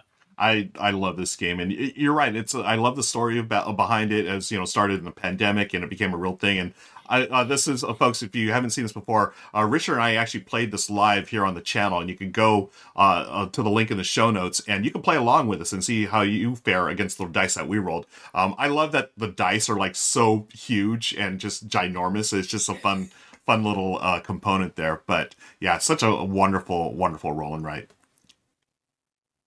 Yeah. yeah. absolutely. And I, I agree with what Goblin said. Goblin said, good choice. Not that there are any bad choices. Truly, Sid yeah. one of those publishers where I'm like, I have not, I've not disliked any game that they've put out. So that's that's a great option. I feel like I kind of missed out on Rolling Realms. I didn't get into Roll and Rights until somewhat recently. So my my great shame is I actually haven't played it. I only got into Roll and Rights like a little over a year ago. I was a terrible elitist for a long time of like, I'm in this hobby for collecting. What am I gonna do? Collect paper? Like I was so not into Roll and Rights for such a long time. So I, it's one of the few Stonemaier games I actually haven't played. So maybe I will. This will inspire me to go to go oh, back oh, yeah. and, and, give yeah. it a shot super good. Super it's, it's so pick up. Yeah, I, if you like you know, Roll and Rights, I think this is one of those games that you should have in your collection because it, it's so um, yeah. it's just so robust and so great. Yeah. So, all right, uh, that's our number five, and Ray, mm-hmm. you got a number four for us. Do all right. So I want to reiterate, this was hard for me. I really like Stonemaier games. yep. I. there's so many good ones, and I wanted to say Apiary, but I haven't played enough Apiary to put it on this list. So I ultimately decided on Wingspan because it it had to be on this list somewhere. Yeah. And I I love Wingspan so much. I don't think it needs an introduction. Uh, but by some chance, if you have stumbled upon this video and you were like, "Birds, huh? What's this game?" Uh, let me briefly explain to you. They, they just found Wingspan it through their bird searching. It's true. yeah. yeah. So, Wingspan is a beautiful engine building game about collecting birds and designed by Elizabeth Hargrave. You're going to be collecting various types of birds and placing them in one of three habitats. You've got this tree canopy area up at the top, you've got this grassland area in the middle, and then you have water at the bottom. And you're going to be slotting these birds into these different habitats depending on those birds' real life habitats, which pin in that scientific accuracy. We'll get back to it. Uh, and then that's how you're going to be building your your engine um, we had been discussing the last couple weeks about like best engine builder games and whatever and that's a really hard mechanism to define but wingspan is one of the mm-hmm. few games where i'm like this really distills what engine building is. It's a really clean and simple engine builder. It's one of the reasons why I love it. But the way you're going to be building your engine is by placing those birds into those different habitats. And those different habitats are also going to correspond to the major actions that you can take in the game. So, for example, if you want your birds to lay eggs, you're going to go to the grasslands to lay eggs. And then the fun part is when you go to do that, you also, generally speaking, activate most of the birds that you've placed in your grassland. So as you're playing birds, it increases the power of those various actions that you need to take to play the game.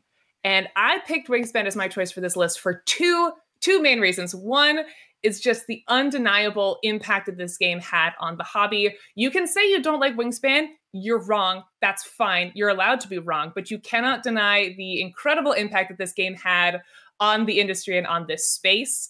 Uh, for kind of anecdotally, I was in college when Wingspan came out, and I was an earth science major. So I was in with all like the crunchy granola naturey kids, none of whom had ever showed any interest in a board game prior. And all of a sudden, Wingspan comes out, and I'm walking into the cafeteria, and I literally saw four kids from my class sitting down playing Wingspan, and it it reached corners that I feel us as a hobby and as an industry we're struggling to reach for the longest time. And there's layers to that. So like my initial layer that i saw was like the like academic people right? People who have that sort of puzzly brain but maybe never thought to pick up a board game. They didn't like them as a kid and then they forgot about them.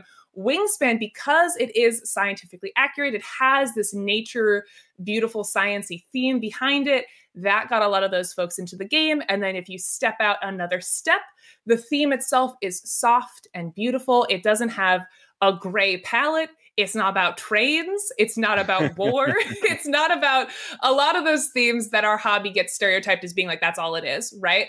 I want to be very clear to say, like, it's not that soft, beautiful themes haven't always existed, but there was some perfect storm about Wingspan where it was for mm-hmm. many people the first game that they saw that had the, that had that kind of soft, beautiful theme uh, and then even one layer further than that, it was also for a lot of people the first game that they saw that had a prominent woman designer. Mm-hmm. So there are all these. It was just this multiple layers of reaching people who who have grown to love this hobby, but that we were struggling to reach for a really long time. Mm-hmm. And I can't you can't knock Wingspan for that amazing impact that it had on the hobby. And then the second reason I picked it is because I love it. I've probably played this game maybe more than any other like strategy game because I can get it to the table so easily. So many, again, as I mentioned during the pre-show, I spent a lot of time playing board gamers with like non-gamers or people who are only like got half a foot in the hobby. Uh, And Wingspan is such an easy game to get to the table. It's got gorgeous production value. I again come from a science background, so I really appreciate the theme.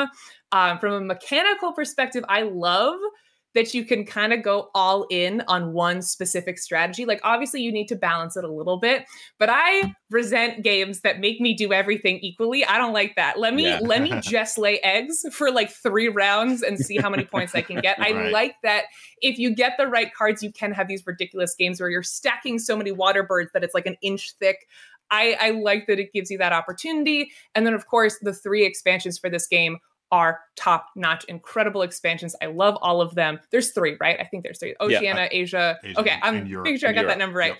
Yeah. Three is what I own. Uh, they're all really, really good. Um, amazing two-player expansion with Asia came out, um, and it also has one of my favorite digital digital implementations of a board game ever. I'm I'm like solidly in board games and video games as like my two favorite hobbies, and I love when they kiss, when they come together in a beautiful way. It's amazing on Switch. It's like my favorite airplane game ever to pass and Mm. play while you're like traveling. Yeah. I just, I man, I love Wingspan. It's so good. If you have it, if you somehow again have stumbled upon this video, you haven't at least looked into Wingspan, you should do it for yourself as like it's one of those pillars of this hobby, right? That just stands as this benchmark that you Yeah. should at least Yeah. owe it to yourself to look into and, and see if you'd like it. agreed. Yeah. That's Agree my with long-winded everything. rant Yeah. about Wingspan. Sorry, No. I could talk about this game all day. I love it so much. I- and rightfully so. It, it- I think it, it's great that you hit on the cultural impact of this game, right? I mean, we're Yeah. always we're all deep in the hobby, but we sometimes forget.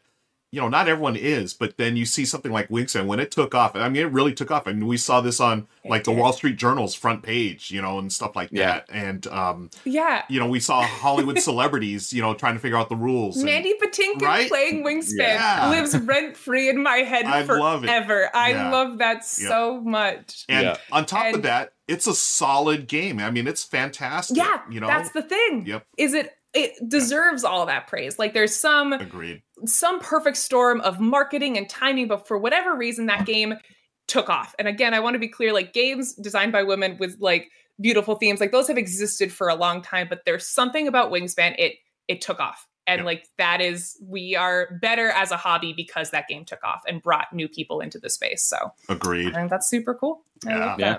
Awesome. Agreed with everything. Yes. Uh,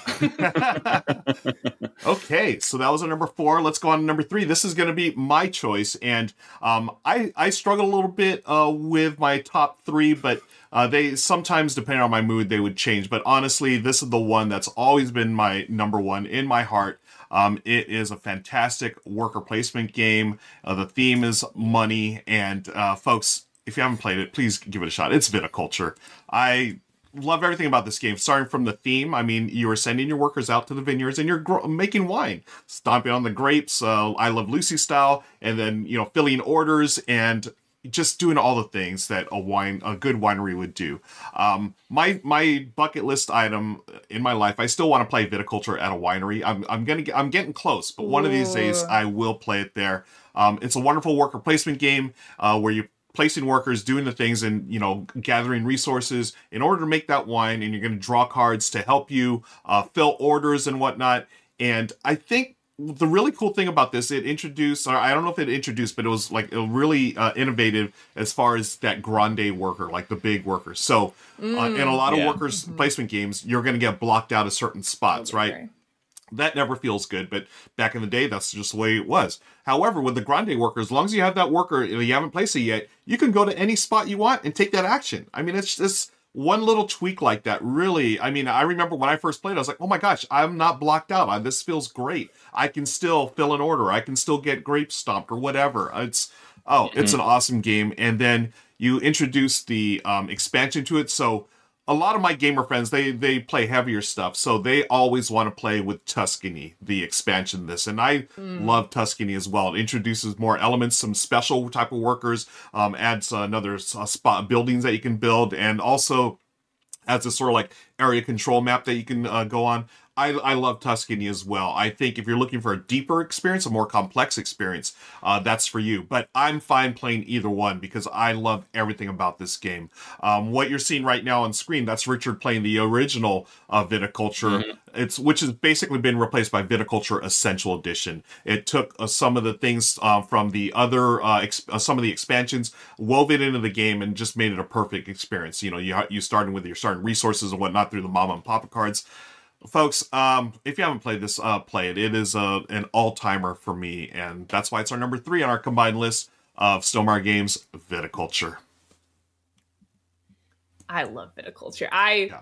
might have said this if i didn't know you were gonna say this because like yeah. gun to my head i typically say viticulture is, is my favorite game because i love i love a thematic worker placement and yep. i also love the way this game like ramps up i love yes. how it feels so slow at the beginning and then before you know it it's over i love games that really nail unique pacing like that and oh and yeah. i love the theme viticulture yeah. is so good it is. I really love. Uh, I'm not a. I'm not a solo player. Uh, I've only played it at Tuscany mm. too, but but I've read through the solo rules set, mm-hmm. and I mm-hmm. just love the idea of every every turn of those seven turns, you get the different beginning bonus of the round, right? Yep. Like you're you that's how you it manipulates the turn order and incorporates it into the solo mode that you can only use each one of the turn order bonuses once. Yep. I think that's like really really clever yeah. and slick. Yeah, and it would make and makes me excited. I'm like, maybe maybe I am a solo gamer now. Maybe I will. Maybe I will. yes, join us, Chris. Join Identity us. crisis. yeah, is that me? I, I think I'm it glad, might be. Yeah, I'm glad you brought that up because uh, the solo um, variant in this game was created by uh, the Automa factory, and that's how it started. Was mm. with um, uh, viticulture. Automa or I don't know if I Atoma or whatever. I don't know how to yeah. pronounce yeah, it. I say I've never known how to say it. You're yeah. a braver man than me. I would uh, not have uh, tried you. to say it out loud because I don't know how to say it either. but yeah, it's based on I believe the Italian word for like solo game or whatever. And it's because it started with viticulture and it basically launched the company, the Automa or Atoma factory. Um, and you know, cool. we I, I, love solo gaming, and I've played through the solo campaign for the original, but I have not yet played uh, Viticulture World. That is on my shelf of mm. opportunity. I cannot yeah, wait for that. So that's cooperative version. But yeah, I'm so glad to see some love for uh, viticulture. And uh, Ray, I'll confess, like it really went back and forth for me, viticulture or a wingspan. So one of us was going to. There we go. We, we found it. the perfect compromise. I knew it. It was going to be going back and forth with yep. the two of us, so totally. it worked out. Okay. Um, speaking of the uh, number, t- well, let's go on to number two. We've got Richard join us. This time, Richard's not doing our number one, folks. He's got our number two, and let's see what he's got for us. Hey, gang, here I am in beautiful Mexico. There's the rig behind me, charging up for the day. There's the Sea of Cortez in the other direction, although the tide is out right now, but it'll be coming in soon, and maybe we'll be getting some windsurfers later on. Anyway, Oh my gosh, I love this topic because Stonemaier Games is easily one of my favorite publishers, and Jamey Stegmaier is easily one of my favorite designers. What have you talked about so far? Uh, Chris, Rolling Realms, I love it. I recently got to play the first three of the little mini expansions, and they were so good. I want to get all of them and just keep playing that game forever. Uh, Wingspan, of course, is uh, it's actually that's my number two. In fact, uh, folks, if you stick around to the post show, I'm going to be doing a rapid fire top 10, my personal countdown of my 10 favorite Stonemaier published games. But Wingspan is actually my personal number two. And you know what? If I ever get a chance to play the Asia co op mode, that might push it into my personal number one spot. Viticulture, well, I'm not surprised at all. And man, I have to say, I love Viticulture World. That expansion so elevates the game. It's absolutely amazing. Uh, but my personal favorite Stone Stonemaier game? Well, I'll tell you right now, it's definitely not Scythe. Actually, I've played almost every single game. Scythe is one of the ones I haven't because Jamey himself told me, do not play it. You will not like it. It is not for you. Someday I do still think I should try the Rise for Fenris expansion because it turns it co op. Although, again, Jamey told me, don't do it. You got to play the basic game before you play. Um, anyway, it's neither here nor there because my personal favorite is Tapestry. Oh man, this game is so brilliant. the second best civilization game of all time, as far as I'm concerned. Some people think it's a little abstract. I do not feel that way at all. I love the way history comes together in a beautiful tapestry of super powerful tapestry cards. The game has so much replayability. There are so many cool special effects, but the um, engine that drives everything everything is so clean and pure and fast playing. Also, not for nothing, it has an amazing solo mode from Morten Monrad Pedersen of the Automa Factory, like pretty much all Stone Stonemaier games, and I've really enjoyed that over the years as well. Tapestry is just so next gen, so next level. It's Jamey's greatest design of all time, and like I said, the second best civilization game of all time as well. Although I just played Age of Civilization the other day, so Tapestry might be dropping a number uh, three on that list, but it's my personal number one Stonemaier game. But uh, I think the list isn't quite done yet, right? Tapestry, folks, excellent, excellent game. What a choice! I, you know, th- this was on my top five as well. It didn't make it quite to my number one, but I, I love Tapestry. Taking that, you know, just big, big game and being able to do, you know, things on just these little tracks and moving up the tracks. is so much fun. Uh, but yeah, I, I enjoyed Tapestry. It, it was no surprise that Richard um, put uh, Tapestry there. I, I figured as as much. Um, but yeah, I can't wait to play it again. I've actually played it solo, and it's got this really cool way where you can play with uh, extra um, AIs and stuff. I always like Nice. that as well. So, uh, you know, Chris is a new solo player. We're going to get him to play Tapestry as well, right, Chris? There we As a go. new solo player, Newly that's- minted, self-identified solo player. I guess that's it. I am the bastion for the solo board gaming hobby from here on out. Nice. Um, Nice, what can I, nice. what can I They say? have chosen you as their champion. Yeah. It just happened. These things just happen to me. I don't know how it works, but it just happens. Awesome. Um, yeah. Okay. But I think we have us- our special guest waiting in the wings, Ruel. If you wanna, if Yeah. you wanna bring him in, We're gonna- uh, I, I I see him backstage Yeah. on Twitch, Folks. so we're gonna bring Jamey in right now. Yeah, we've got uh, we've got our top five. We've done four. Richard did number two, so we've got a special guest, uh, Jamey Stegmaier, join us right now to reveal the number one Stonemaier game of all time. So give us just a second. We're gonna bring him in. So I'm Or- clapping or right least- there. Uh, I'm clapping right there, so Richard knows well- where to edit. I actually, I don't know if y'all saw it. I actually sort of spoiled number one. Did y'all see that scene? No, you were good. Okay. No. Okay. Cool. No. Cool. Cool. Cool. It's All right. Uh, let's Let's I, bring I- Jamey I don't in. pay attention. Okay. Um, friends in chat, what you're seeing right now, we are recording this for YouTube. Richard's going to edit uh, some of this stuff out. Uh, we're bringing Jamey in right now. Um, I want to thank Jamey for his patience as uh, we bring him in here. I'm going to press a couple of buttons and hopefully get him on seamlessly. Mm-hmm. Do a little, And- do a little beep boop. Yeah, Do a little beep boop. and um, nope, that's not. I the gotta beep. say, well, while Ruel is figuring this out, so he, Mhm. you know, doesn't feel too much pressure. I do want to say, Yeah. I because I'm I'm I am slowly getting to know Richard now that I'm like part of this like space, and I am very curious as to why he was warned to stay away from Scythe, why he was told he wouldn't like it. I am. I don't know, Chris, if you have any insight into that, because I I'm I'm curious. That was a very interesting anecdote that he's never played it because he was told he wouldn't like it.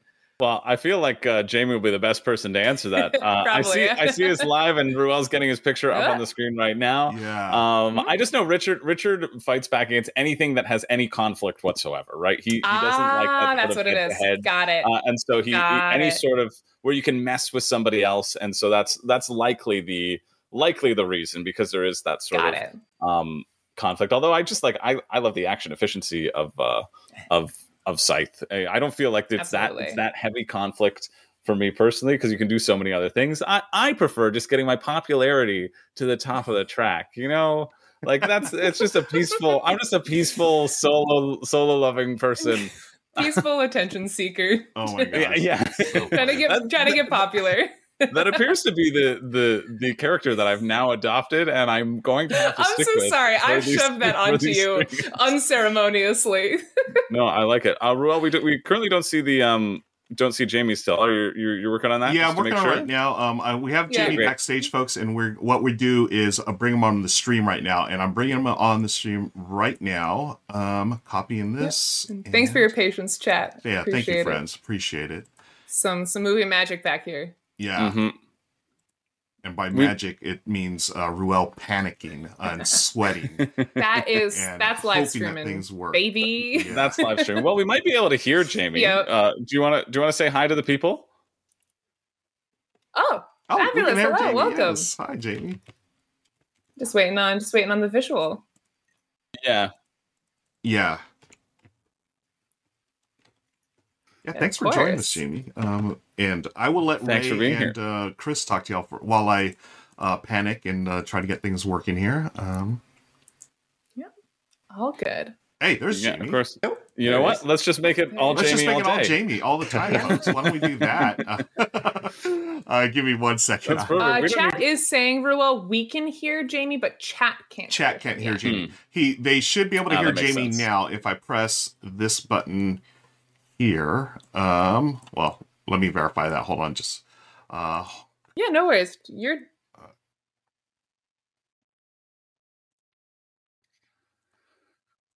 we like to have a little bit of a, a Wizard of Oz. You know, we we've we've we want we want to build the mystique and the mys- the, the mystery of uh, the the myth, the man, the legend of Jamey Stegmaier Yes. coming onto the stream. the, uh, what are some other enigmatic uh, movie characters? The Wi- the Willy Wonka of board gaming, nice. scattering peoples to to the world I love it. with a fountain a fountain of board game a fountain of wingspan eggs just uh, just the walls. If you could see what's going on in, in Jamey's camera right now, you'd see all the magic that's happening behind. You know, it's really. robbing chat of the Of the the- magic. I can see people bringing in backdrops behind him to make it look more like an ordinary room, but but he's at least exposed his secrets to us. Uh, man, I wish you could all see this because it's it's it's magic. Those are It's life talking size God. life size pendulum t- sand timers that are flipping back and forth behind behind Jamey's head. This is incredible. Oh Oh, you have to see this chat. I hope I hope the backdrop doesn't close the moment Jamey gets on screen. that would be that would just be horrible because you would have missed out on all of this this incredible uh magic that's happening. Yes, Looks like we've got him on stream, but we're a little bit, a little bit. we're laggy right now, right? Pay Yeah, no we're attention to the man behind the game board, B. Travis says. Yes.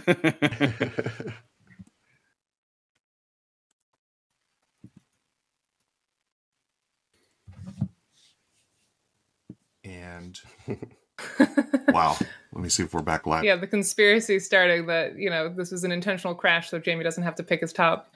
Oh, I love Yeah. it. I love it. Yeah. this is all orchestrated. Let, us lean It's into all it. part of the plan. yeah, all part of the plan.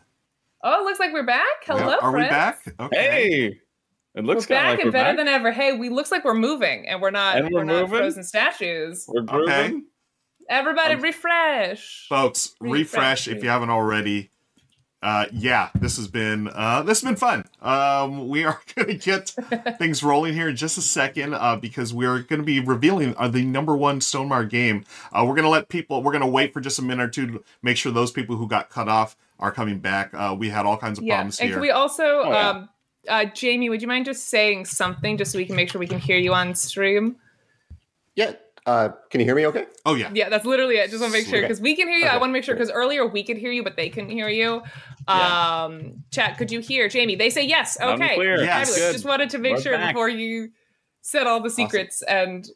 all right, Awesome. perfect. So, uh, what we're going to do, we're going to splice in this segment of the show. Uh, what we're doing now, we're going to talk about. Hey, we just did the top four. Uh, Jamey's here. Uh, Jamey will do a quick introduction for you, and then um, we'll ask you to reveal your number one. I'll go to the other scene where your number one game will show up.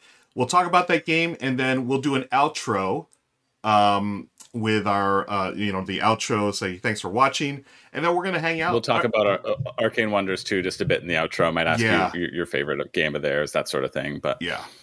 And then, um, actually, well, obviously, we're going to leave the outro for the final part. After we do the number one game with Jamey, Jamey will ask you a question or two, just, you know, uh, talk about um, uh, Stonemaier and uh, uh, a couple other things. And then we'll do the outro and uh, we'll finish up. So, Sure. okay. So let me take this off here. All right, from the top, everybody. Starting from the beginning. Okay. My Starting from game the was top. So we had just talked about number two, Tapestry, uh, from Richard. And um, Mhm. uh, then we'll to this scene here. Uh, so maybe I should have. Yeah. Okay. Cool. here we go. Here we go. We're back. We're here with Jamey Stegmaier. Welcome to the show, Jamey, and we're excited to hear your number one, or at least the number one game that you might want to play with us right now. Right? I'm sure it's very Yeah. hard to, for you for you to pick through all of your darlings, but this we got to make a definitive list somehow and give you the honorary top number one spot. So thank you so much for joining us, and uh, Thank, yeah. welcome. Thank you for having me. I I'm honored that you all decided to talk about Stonemaier games today. That that's it was a, a, dream come true, really. Yeah, we were all very happy to talk about them, and we we grumbled a lot pre-show about how genuinely difficult it was for us all to pick one 100%. singular game. I think I actually punched Ruel over picking viticulture. It was we are yeah. It was it got violent. Yeah, I, am Ruel is permanently injured. Yeah, I'm still yeah. right on right on my chin. It was oh you know I yeah, yeah. Before, before, Ray hit me, I used to have a full head of hair, so that's how hard she yeah yeah. Um, before Ray hit me, it was quite the, it was quite the shock to see. Right? Yeah, yeah, it's wild. But, uh, yeah, no, truly, Stonemaier is one of my favorite one of my favorite publishers. Someone mentioned it in chat in the pre-stream that um, you know when Chris made his his pick, I they were like, "Good pick." Not that there is a bad one. I cannot think of a Stonemaier game that I haven't thoroughly and genuinely really really enjoyed. So this is just a very self-indulgent list of like which is my favorite of all the games that I already I already really enjoy, and it's it's such a treat and such a pleasure to have you uh, join us for this list. Agreed. Mm-hmm. Thank you. Yeah. I'm, I'm really flattered and honored to hear that. Uh, yeah, we we put a lot of love into our games. We have 16 so far, so for you all to even have tried enough to make a top five list is is amazing to me. Thank you so much. Yeah. Um, so well, is it? Do we want to? Yeah. yeah. go ahead, Ruel. oh, I was just gonna say, yeah. Let's uh, let's get to it. So, as y'all show uh, saw in the first uh, couple of picks here, we had Rolling Realms at number five, Wingspan at number four, Viticulture number three, and Tapestry at number two. So, Jamey, let us know what is the number one Stonemaier game.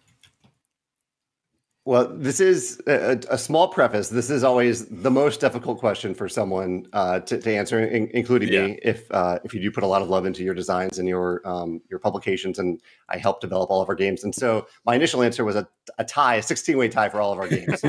but uh, we added a few constraints like uh, five player game, although most of our games do play five players, except for Smitten. So that didn't help all that much. But then we added the twist of what would I play with the five of you, or the four of you specifically, a five player game with the four of you. Mm-hmm. That helped out a lot because something that I heard right when I came on, um, mm-hmm. Richard is a little little infamous for not having played Scythe, or as far as I know, he has not played Scythe yet. Yeah. And so I would love to sit down and play Scythe with all of you and Richard and have a non-combatty experience of Scythe where we have the threat of combat, but it doesn't actually happen all that much, which yeah. is what happens in Scythe. Um, and we can all be Care Bears together, and I, that would be bring me a lot of joy. So I, am going to pick Scythe, not necessarily really as my number one game, but my number one game to play at this moment with the four of you, especially Richard. Nice, because great of that pick. reason. Yeah, it's a it's a great pick, and Scythe was actually my number one uh, choice a couple of years ago um, when it first came out. But then I realized, you know, I'm a I'm a little more into wine rather than mechs, and so I went. I, I'm sticking to viticulture. but again, like we've said throughout the show, any one of these could have been uh, a number one, and I think this would be a a really fun one to play with you, Jamey, Chris, uh, Ray, and Richard. Uh, even though Richard's the Care Bear uh, of the group, um, I would target him first, of course. But no, uh, it, it, oh my god, of course. Let's all gang up on Richard. I think we can agree because he's not here. We all of our attacks are going straight works, for yeah. Richard. totally, totally. Um, yeah. So. Uh, yeah Chris, I, I know this is your your type of jam right here, Chris. Any? Oh yeah, yeah. Any I'm thoughts? I'm really excited. My my my my friend and neighbor actually just I've, I haven't played Rise of Fenris yet, and so my friend and neighbor just got his hands on Rise of Fenris, and so I'm like super stoked to be able to dive. And I've managed to avoid spoilers, which is which is incredible to me. Mm-hmm. That like I, have managed to avoid not knowing what's going to happen in that in that campaign, and so I'm so excited to see Scythe go to the next level. What I really like about Scythe, uh, and again, Scythe was was in competition for my my slot on this list for sure.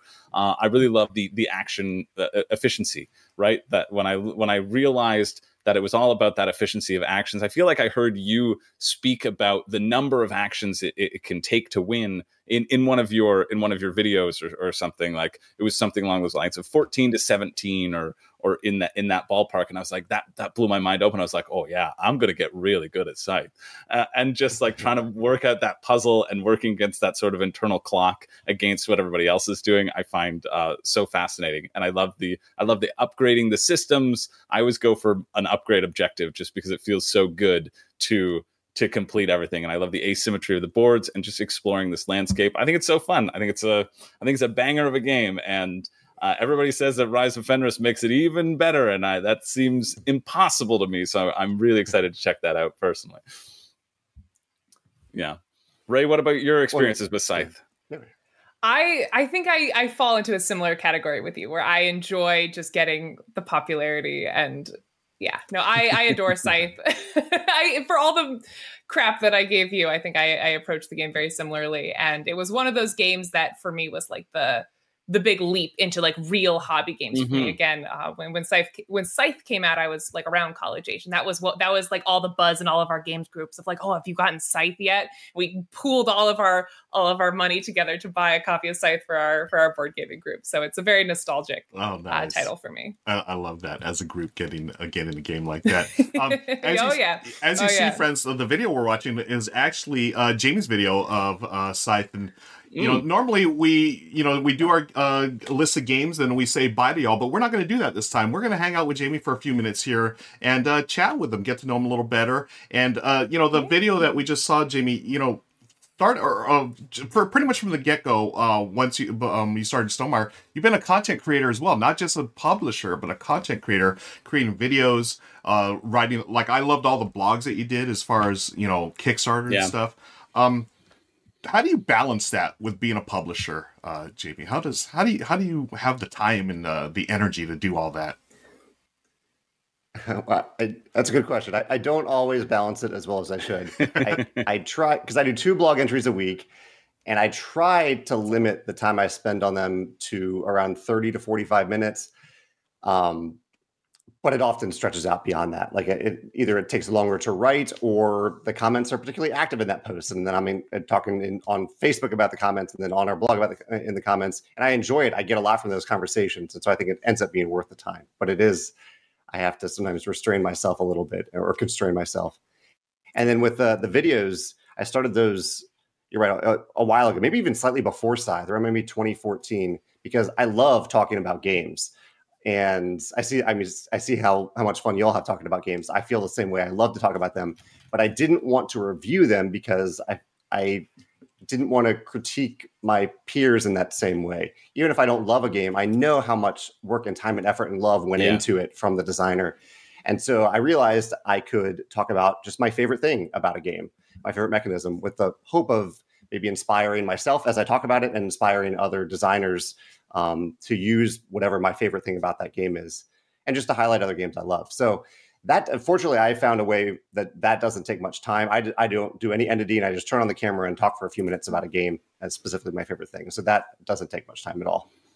Yeah, yeah, that actually goes very well on theme about what we were talking about at the start of the stream about publishers supporting other publishers. Like just the yeah. fact that mm. this is a stream sponsored by Arcane Wonders and we're talking about Stonemaier games the like entire time. Yeah. That it's, it's such a beautiful thing to give to this hobby that that series where you pick up other games and sometimes lesser known games and talk about why you love mm. them and you you lend your platform to that space is really really commendable. And we yeah, really appreciate I, it. I think I think that's it, right? Like I I, I particularly yeah. I, I found you as a content creator talking about other board game mechanics, and and I, I think yeah. that's just such like a wonderful meld of like Arcane Wonders sponsoring the Stonemaier list and, and, that sort of thing. We should we should shout. I I asked you in the in our little break what your what your favorite Arcane Wonders is. I can list off a bunch of their games if you're if you're interested. If you don't have one off the top of your head. Uh, they have stuff like World Wonders, Neotopia, uh, Airland and Sea, Aquatica, Smartphone Inc., which I still need to play, Furnace, which I just played um, recently, uh, Picture Perfect, Onitama, uh, Viral, Mage Wars. Man, they got a lot. They got a lot of stuff.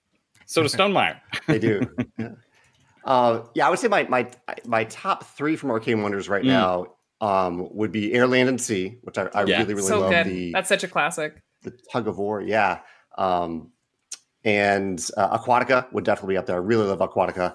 Nice. And uh, what was the third one? The oh, oh, Sheriff of Nottingham, which I haven't played in a while, but that oh. we had oh. many, many great games of that. Just popping open that little, yeah. little uh, package to see what someone else has given you. Yeah. Um, yeah, those, those, are probably my top three.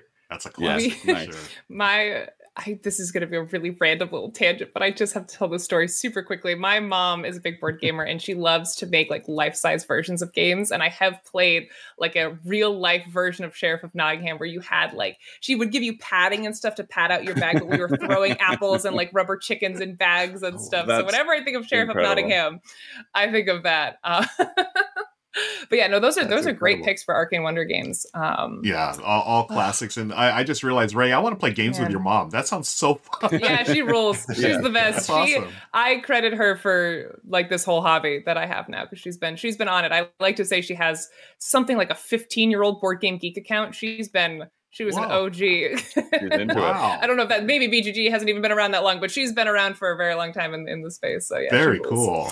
Um, but this isn't a Speaking- game. This isn't a stream talking about my mom. I know. Speaking speaking about, um, I, I do have a question in terms of like e- e- evolving in the space. I know Hmm. that you've talked a lot about Jamey about crowdfunding in particular, uh, and and the the differences that have happening. You you started a little bit on crowdfunding, and and even like your content creation, I feel was was uh, from those blogs about like how to crowdfund a game. I mean, like there's still very searchable things, uh, and so I'm wondering Yeah. how you've, if you wanted to talk about like that journey of going into crowdfunding and then the the decision to to not not use it anymore, not need it anymore, uh, and what those sort of decisions were. I, I think that would be that, that that's something I'm personally quite interested in.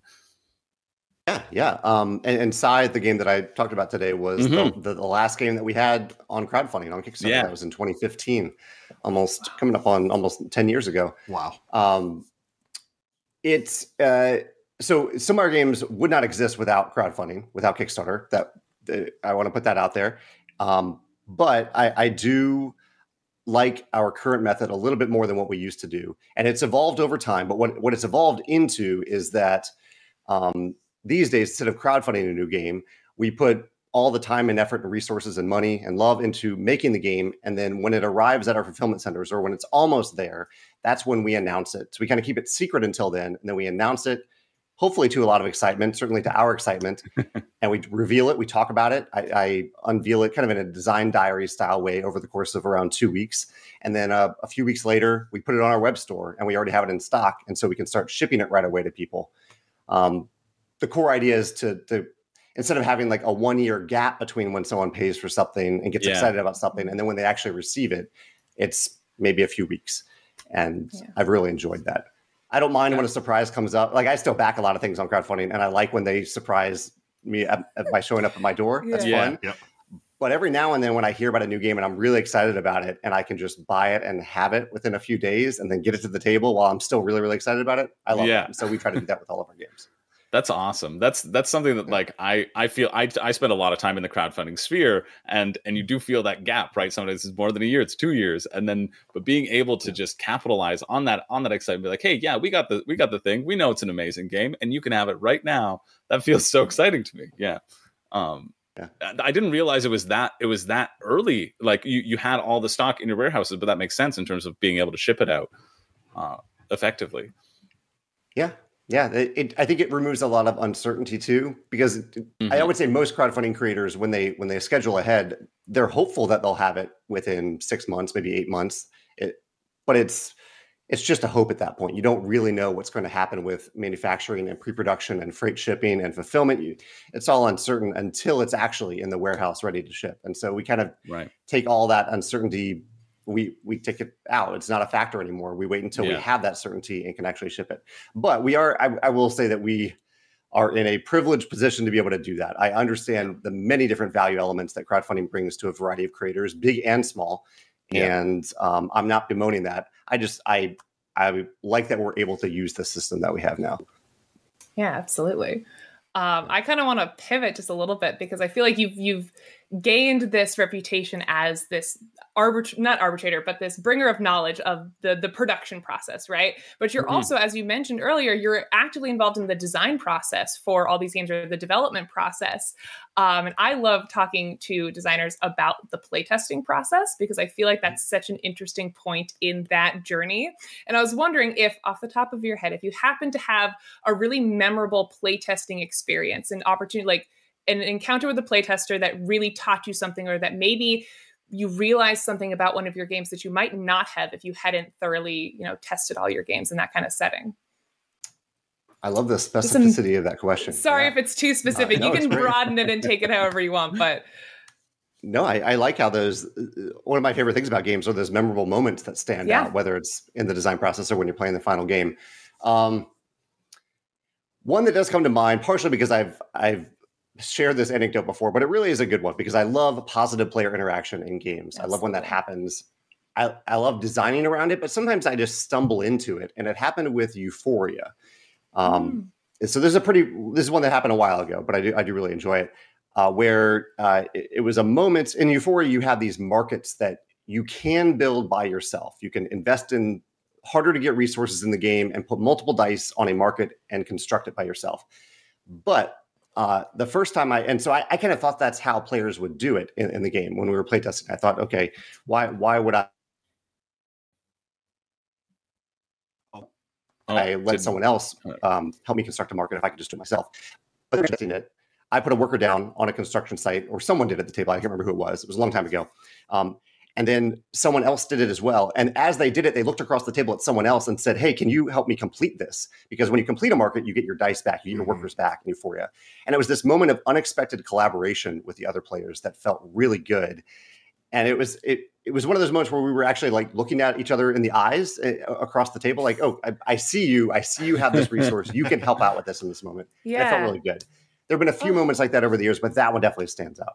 That's um, amazing. I love that. That is yeah, so cool. cool. And I'm I'm glad you brought up Euphoria because I was trying to figure out a way how can I bring up Euphoria into this conversation. I'm glad you did it, Jamey, because that was the very first Stonemaier game I'd ever played. Uh, back I got into the hobby in 2015, and you know I had you know like anyone I started with Ticket to Ride, with like many people did, and I started going to my local uh, a local gaming meetup, and you know I had no idea what was going on uh, yeah, and literally the game before that we had played Carcassonne. I'm like, okay, I know the Carcassonne's great, and then we played you know, Euphoria, and my mind was just blown. Like, oh my gosh, there's so much cool stuff. I mean, look at the board. I'm like, there's just so much, and I realized then I was like, I like this type of gaming. I like modern board games. You know, this like it challenged me, but in a way that um I wanted to play more, and I'll never forget that experience. And Euphoria, actually, uh, folks, if you stick around for, uh, if you click on the links below, we have a pre, uh, a post show that we're to do, uh, extended edition, where we talk about uh, games that didn't make a list. But Euphoria was on my top five for sure. So uh, thank you for sharing that. I, I love that, that story. It's so great. Well, yeah, thank you for sharing that. I'm gl- I'm honestly glad it didn't scare you off because Euphoria is probably the toughest teach of any of our games. Yeah. It's one of these games where, like, to understand action A, you also have to understand action B and C and maybe mm-hmm. action D, which really daunting for a teach. And so I I love that you were open to that. Uh, yeah. I, I, was very fortunate. The gaming group that I got involved with, they were very uh, welcoming and very very good about teaching games. So uh, we were, I, I, was, you know, able to uh, get through, and they they taught in a way just, uh, you know, where I was able to understand it uh, really, really, really quickly. And um, I, I, was going to say maybe it's because I'm so smart that I was able to figure out right away. But no, it, it was. That's the, probably the it. Yeah, I think that's the teach was great. that's probably it. Yeah. Uh, I Jamey, I am curious in terms of like this sort of overarching um uh, your your overarching publishing experience. Like what sort of what sort of things have you have you learned and and how has your sort of philosophy changed and evolved as you've been in the industry for for such a such a long time now? Over the 16 games. Yeah. Um yeah, 16 games, 11 years. It has changed quite a bit because originally the first like five years of it was just crowdfunding. Mm-hmm. We out a crowdfunding. We dabbled a little bit with retailers and distribution. Um, our main marketing outlet is still uh, it was much smaller back then, but it is still reviewers sending out. I, I send out a mm. ton of re- review copies every month and every year uh, of a wide variety of games and expansions. So not just the newest thing, but also going back. I still send out review copies of Viticulture, which mm. originally released in, in 2013. Um, because I'm in the hobby all the time. People are curious about games all the time. I want them to have, I want them to have our games come up in their feeds, but also to get, have them informed to see if someone might want to discover a new game. Might they maybe they'll discover the new favorite game. And so we send out a lot of review copies. Uh, that's a big part of it. And with conventions having returned, we also send out a lot of games to conventions for their play and win sections in particular. Uh, it's a system used at a convention here at, called Geekway to the West in St. Louis, where you I, you you all have probably seen it at a convention, but you you check out a game from the library and then you have a chance of winning that game, all the games that you played or any of the games that you played at the end of the convention. I think it's a, like a win win win for the publisher, of the convention, and the, the attendees. And so uh, we lost that for like the first year of the pandemic, but we got it. We got it back, and I I love that type of, uh, of exposure for our games at conventions. Cool. and just yeah. finding that sort of shifting marketing, making sure that it's out there and that people are talking about it and and front exactly. of mind. Yeah, cool. I saw someone in the question ask about Wingspan. Hmm. Uh, Go- Goblin says Wingspan was a massive hit. Luck being part of that. Do you think a game about bees? Uh, they say would hit. I'm going to say will hit as much as a game about birds. Yeah. Uh, Wingspan is certainly an anomaly. Like I don't know if we'll ever have a game sell as well as Wingspan, but I do have Apiary, our bee game, right next to me. Yeah. Um, and this this game has delighted me from the first time I played it, and I had so a blast good. working with Connie. Uh, Connie put so much amazing ideas yeah. into this game, and it was really fun to develop with her. So I, like, I, I yeah, I don't think any game is going to take off the way that Wingspan did, but I hope that uh, people who are open to worker placement games and want something a little bit more complex than Wingspan are open to trying it. And I love what the space theme adds to it. I know that might be a, a turnoff for some people, but I, I like I like that part of it. It sounds no, like you all have, have tried it, or yeah. Yeah, I love apiary. I'm a big worker placement person, and the the idea of the the timer slowly ticking down on those bees is just is just mm-hmm. so it's so wonderful. It's so charming. The board is gorgeous. Oh, mm-hmm. I I was so pleasantly surprised and delighted by apiary. I'm I'm it's in a serious contender for my possibly my game of the year. I need to play it a couple more times. Nice. I have like two weeks left before I have to decide, but I really was really pleasantly surprised surprised by apiary. Um, and I'm tangential friends with Connie, so I heard a little bit about her like process of uh, coming out with that game and her, you know, kind of rise to stardom as this just breakout designer was such an amazing hit. And I'm I'm curious, sort of how you found Connie. I'm, I don't know actually much about how you find the designers for the games that you publish. If you're willing to share what that process looks like. Mm-hmm. Oh, absolutely. Yeah. Um, we do. We have a submission form on our website where people can mm-hmm. kind of fill out a form to see the types of games that we're looking for to see if what yeah. they have meets uh, what we're looking for. Connie, I can't remember if Connie did that. I think she did that, but mm-hmm. I met Connie because she came to a little playtesting event that we host every year called the Stonemaier Games Design Day. It's kind of like an oh. unpub Protospiel type event, but it's just one day. it's a thing. Yeah, we do it every year in like September, October. And Connie brought an early version of Apiary to, uh, or early for us. I think she had worked on it for about a, a, year or two at that point, but she brought the game and it went over really well. A lot of people really had a great time with it. I watched it a little bit and I had some some thoughts and notes. Mm-hmm. And she sent me a, a, a, version of the game that she had revised due to the playtesting feedback a few weeks later. Um, so that was how I met her, how I got yeah. my exposure to Apiary, yeah. and how I soon after uh, uh, really found that I, I love the game. Yeah. Amazing. I'm I'm also yeah. curious, like at those kind of events, is there something in particular that you look for in designs that that catch your eye? Because I'm sure you see so many submissions. Is there any commonality? Is there anything that you know that experience the players have that you can distill that you look for when you're picking a design?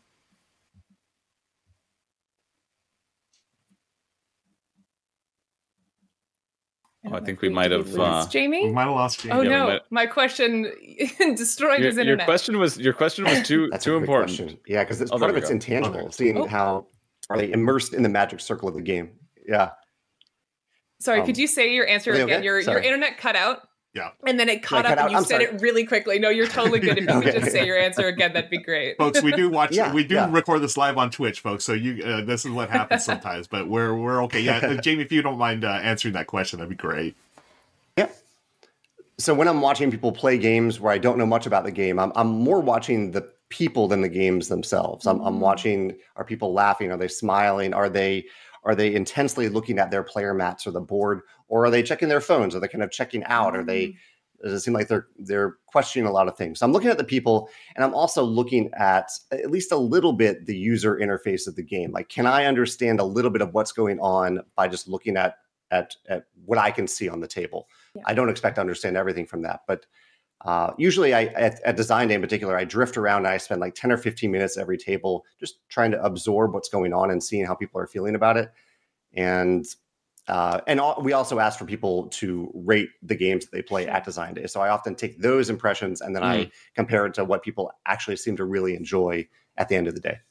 That's awesome. I love that little that little advice of looking at the players as opposed to looking at the mm. game. I think that's That's fascinating. Yeah. Mhm. Um, just one quick tidbit. I was very fortunate. Uh, Jamey had brought me out to Stonemaier Design Day a couple of years ago, and it's one of my favorite experiences I've had in the gaming industry. Uh, because number one, I got to go to St. Louis for the first time in my life, which was great. Um, and I'd mentioned this. I talked to a, a you know, you get to know uh, people at the uh, playtest event, a lot of locals, and I got to know a lot of locals there, and you have a really wonderful scene out there, Jamey. Just very, you know, a lot of great gamers, uh, very kind, they're welcoming, and to be able to see a lot of these games, you know, taking shape was a really cool experience. So thank you again for bringing me out there, and also for the first time, I got to try a toasted ravioli, which was delicious. so y'all do it right in St. Louis. Sounds really good.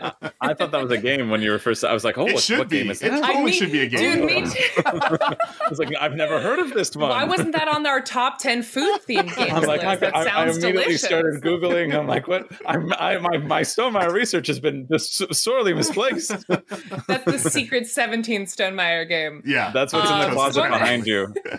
There you go. Uh, someone had an interesting kind of follow up question in chat, which was your answer was for what you look for when you're seeing a playtest in person. Is there anything you look for when you receive a design on paper? Is there any way that a design can stand out on paper? Because I know from my experience, it's really hard to read about a game and understand what it feels like. So, is there anything that you look for that you know can help you parse a game when you see it on paper and decide that it's going to be good on the table?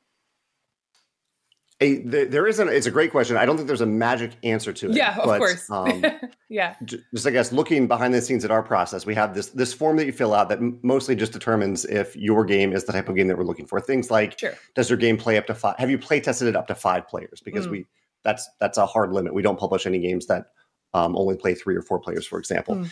Um, and then my coworker and co-founder Alan reviews the submission, and this is where you kind of have to have a little bit of magic in the way that you describe your game. Sure. And I think the best way to do it, the best way I've seen, maybe kind of two things. One is to not try to sell everything about the game, rather sell Mm. between one and three hooks, things that might really hook someone in. Um, to yeah, because if you, I, I don't know, if you make that list too long, then nothing's going to stand out. If you maybe make it Yeah. too short, uh, that may not seem like enough. But I would say two to three things that are that are big hooks, and it is always helpful for Alan. Always tells me this when um, someone is open to filming a few minutes of gameplay, Mm. like show us three turns of the game, Mm. and at, on the video, if you're comfortable on video telling us what the hooks are, that's fine. You don't even have to put your face on the camera if you don't want to do that. You can just show us the game on the table. But having watching a game in motion can often um, give us a better idea, or it definitely can give us a better di- idea of how it plays than than through those three lines, or even from a rule book. Because if we're getting 50 submissions a month, we're Yeah. not reading all those rule books. We're using Yeah. other filters along the way. Yeah, Yeah. of course. That's a great answer. Thank you so much. Yeah. Yeah. Um, and one last question maybe from chat, if we have time, Ruel. Yeah, well, why don't we take uh, one more uh, uh, question and then uh, we'll be on our way. Sure. Um, I just wanted to ask this. Um, Jamie from chat says, "How, on average, how long does a game take to fully playtest?" I think that's an interesting question. It's obviously impossible to answer because every game is different, but I do think that peek behind the curtain of that process can still be interesting. So if you have anything to to add about that, that'd be great.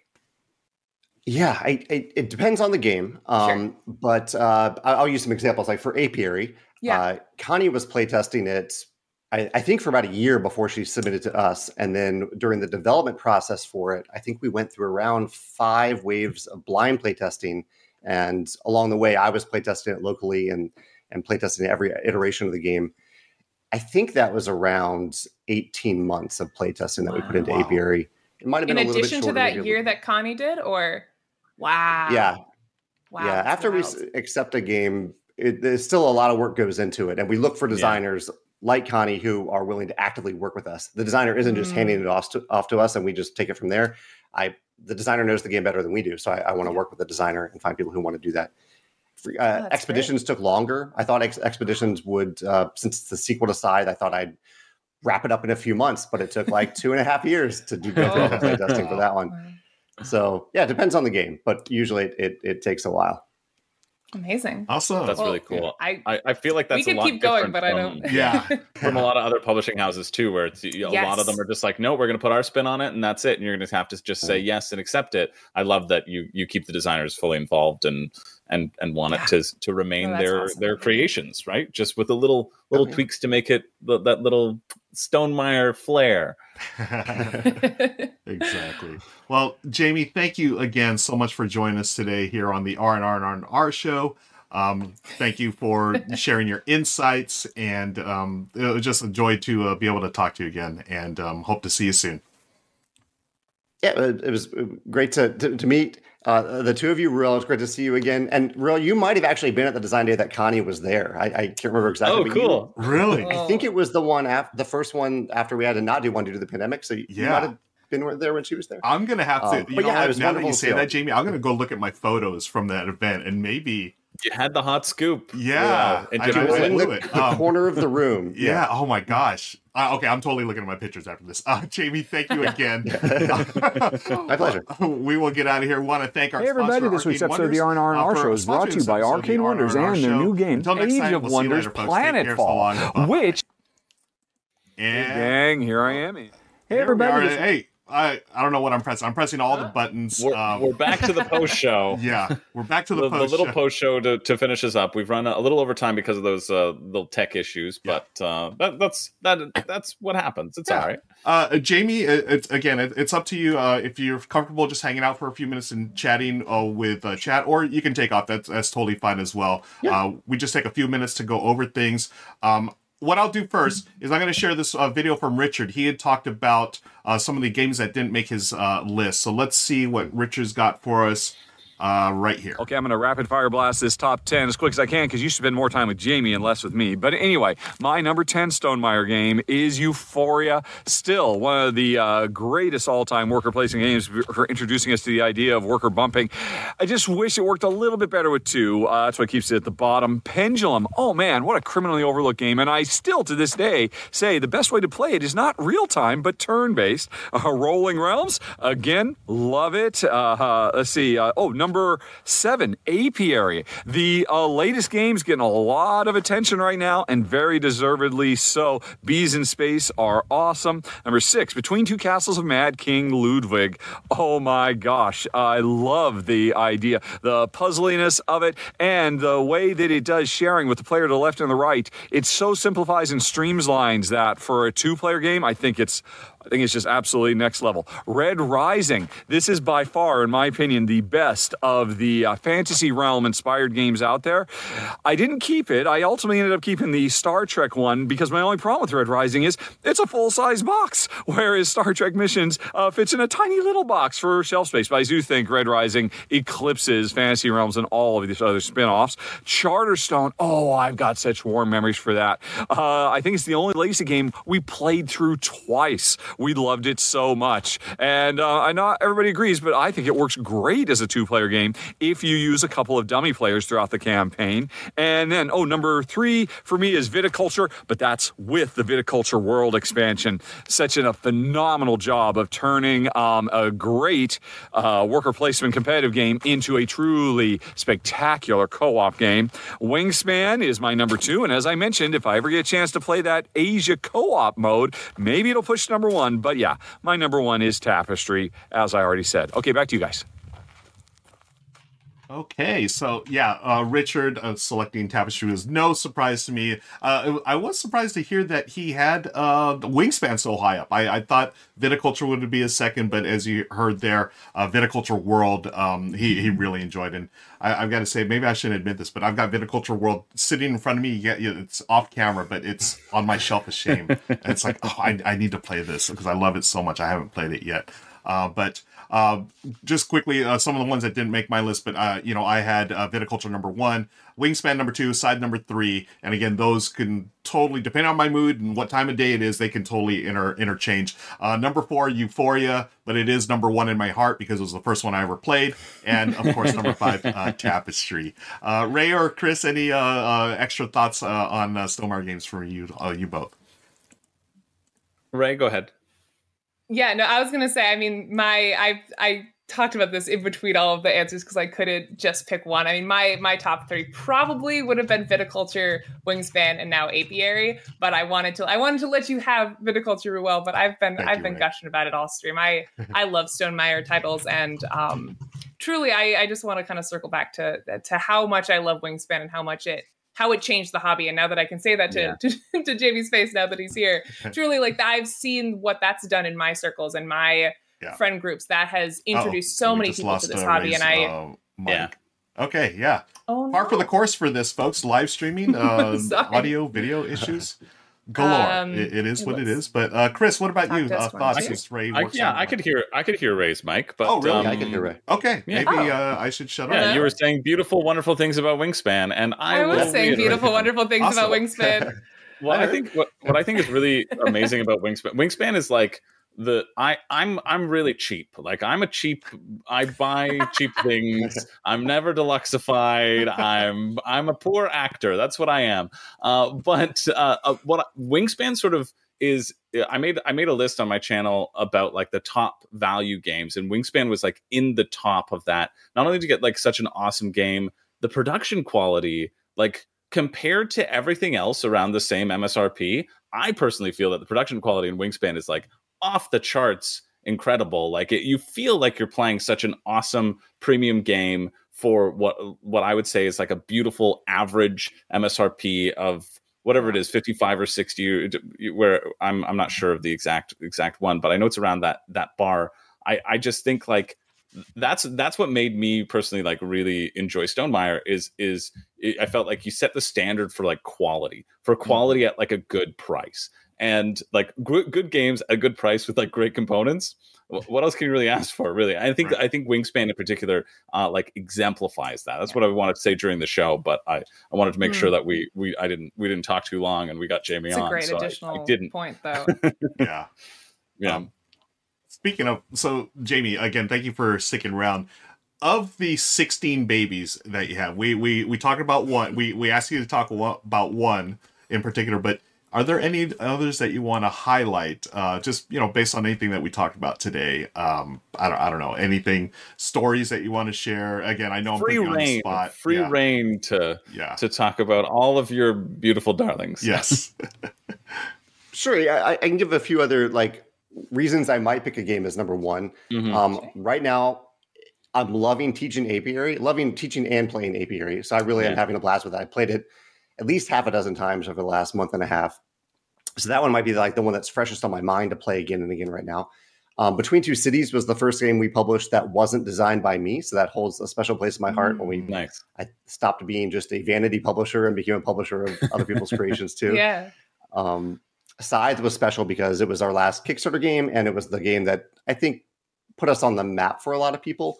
Viticulture is special because it was the first, and especially since viticulture is still played by people today. Like I, I never imagined that would happen. This little game that, uh, you know, I, I think we had how many copies? We made like uh, 2,500 copies in the first print run, A- a- and yet uh, we have 200,000 copies in, in print now. That that's incredible to me. wow. yeah, Um, what a triumph and- that your first game is still so in the like the lexicon is that the right word like in the Yeah, yeah, discussion yeah, it's still a game that is people's favorite game that's incredible Yeah.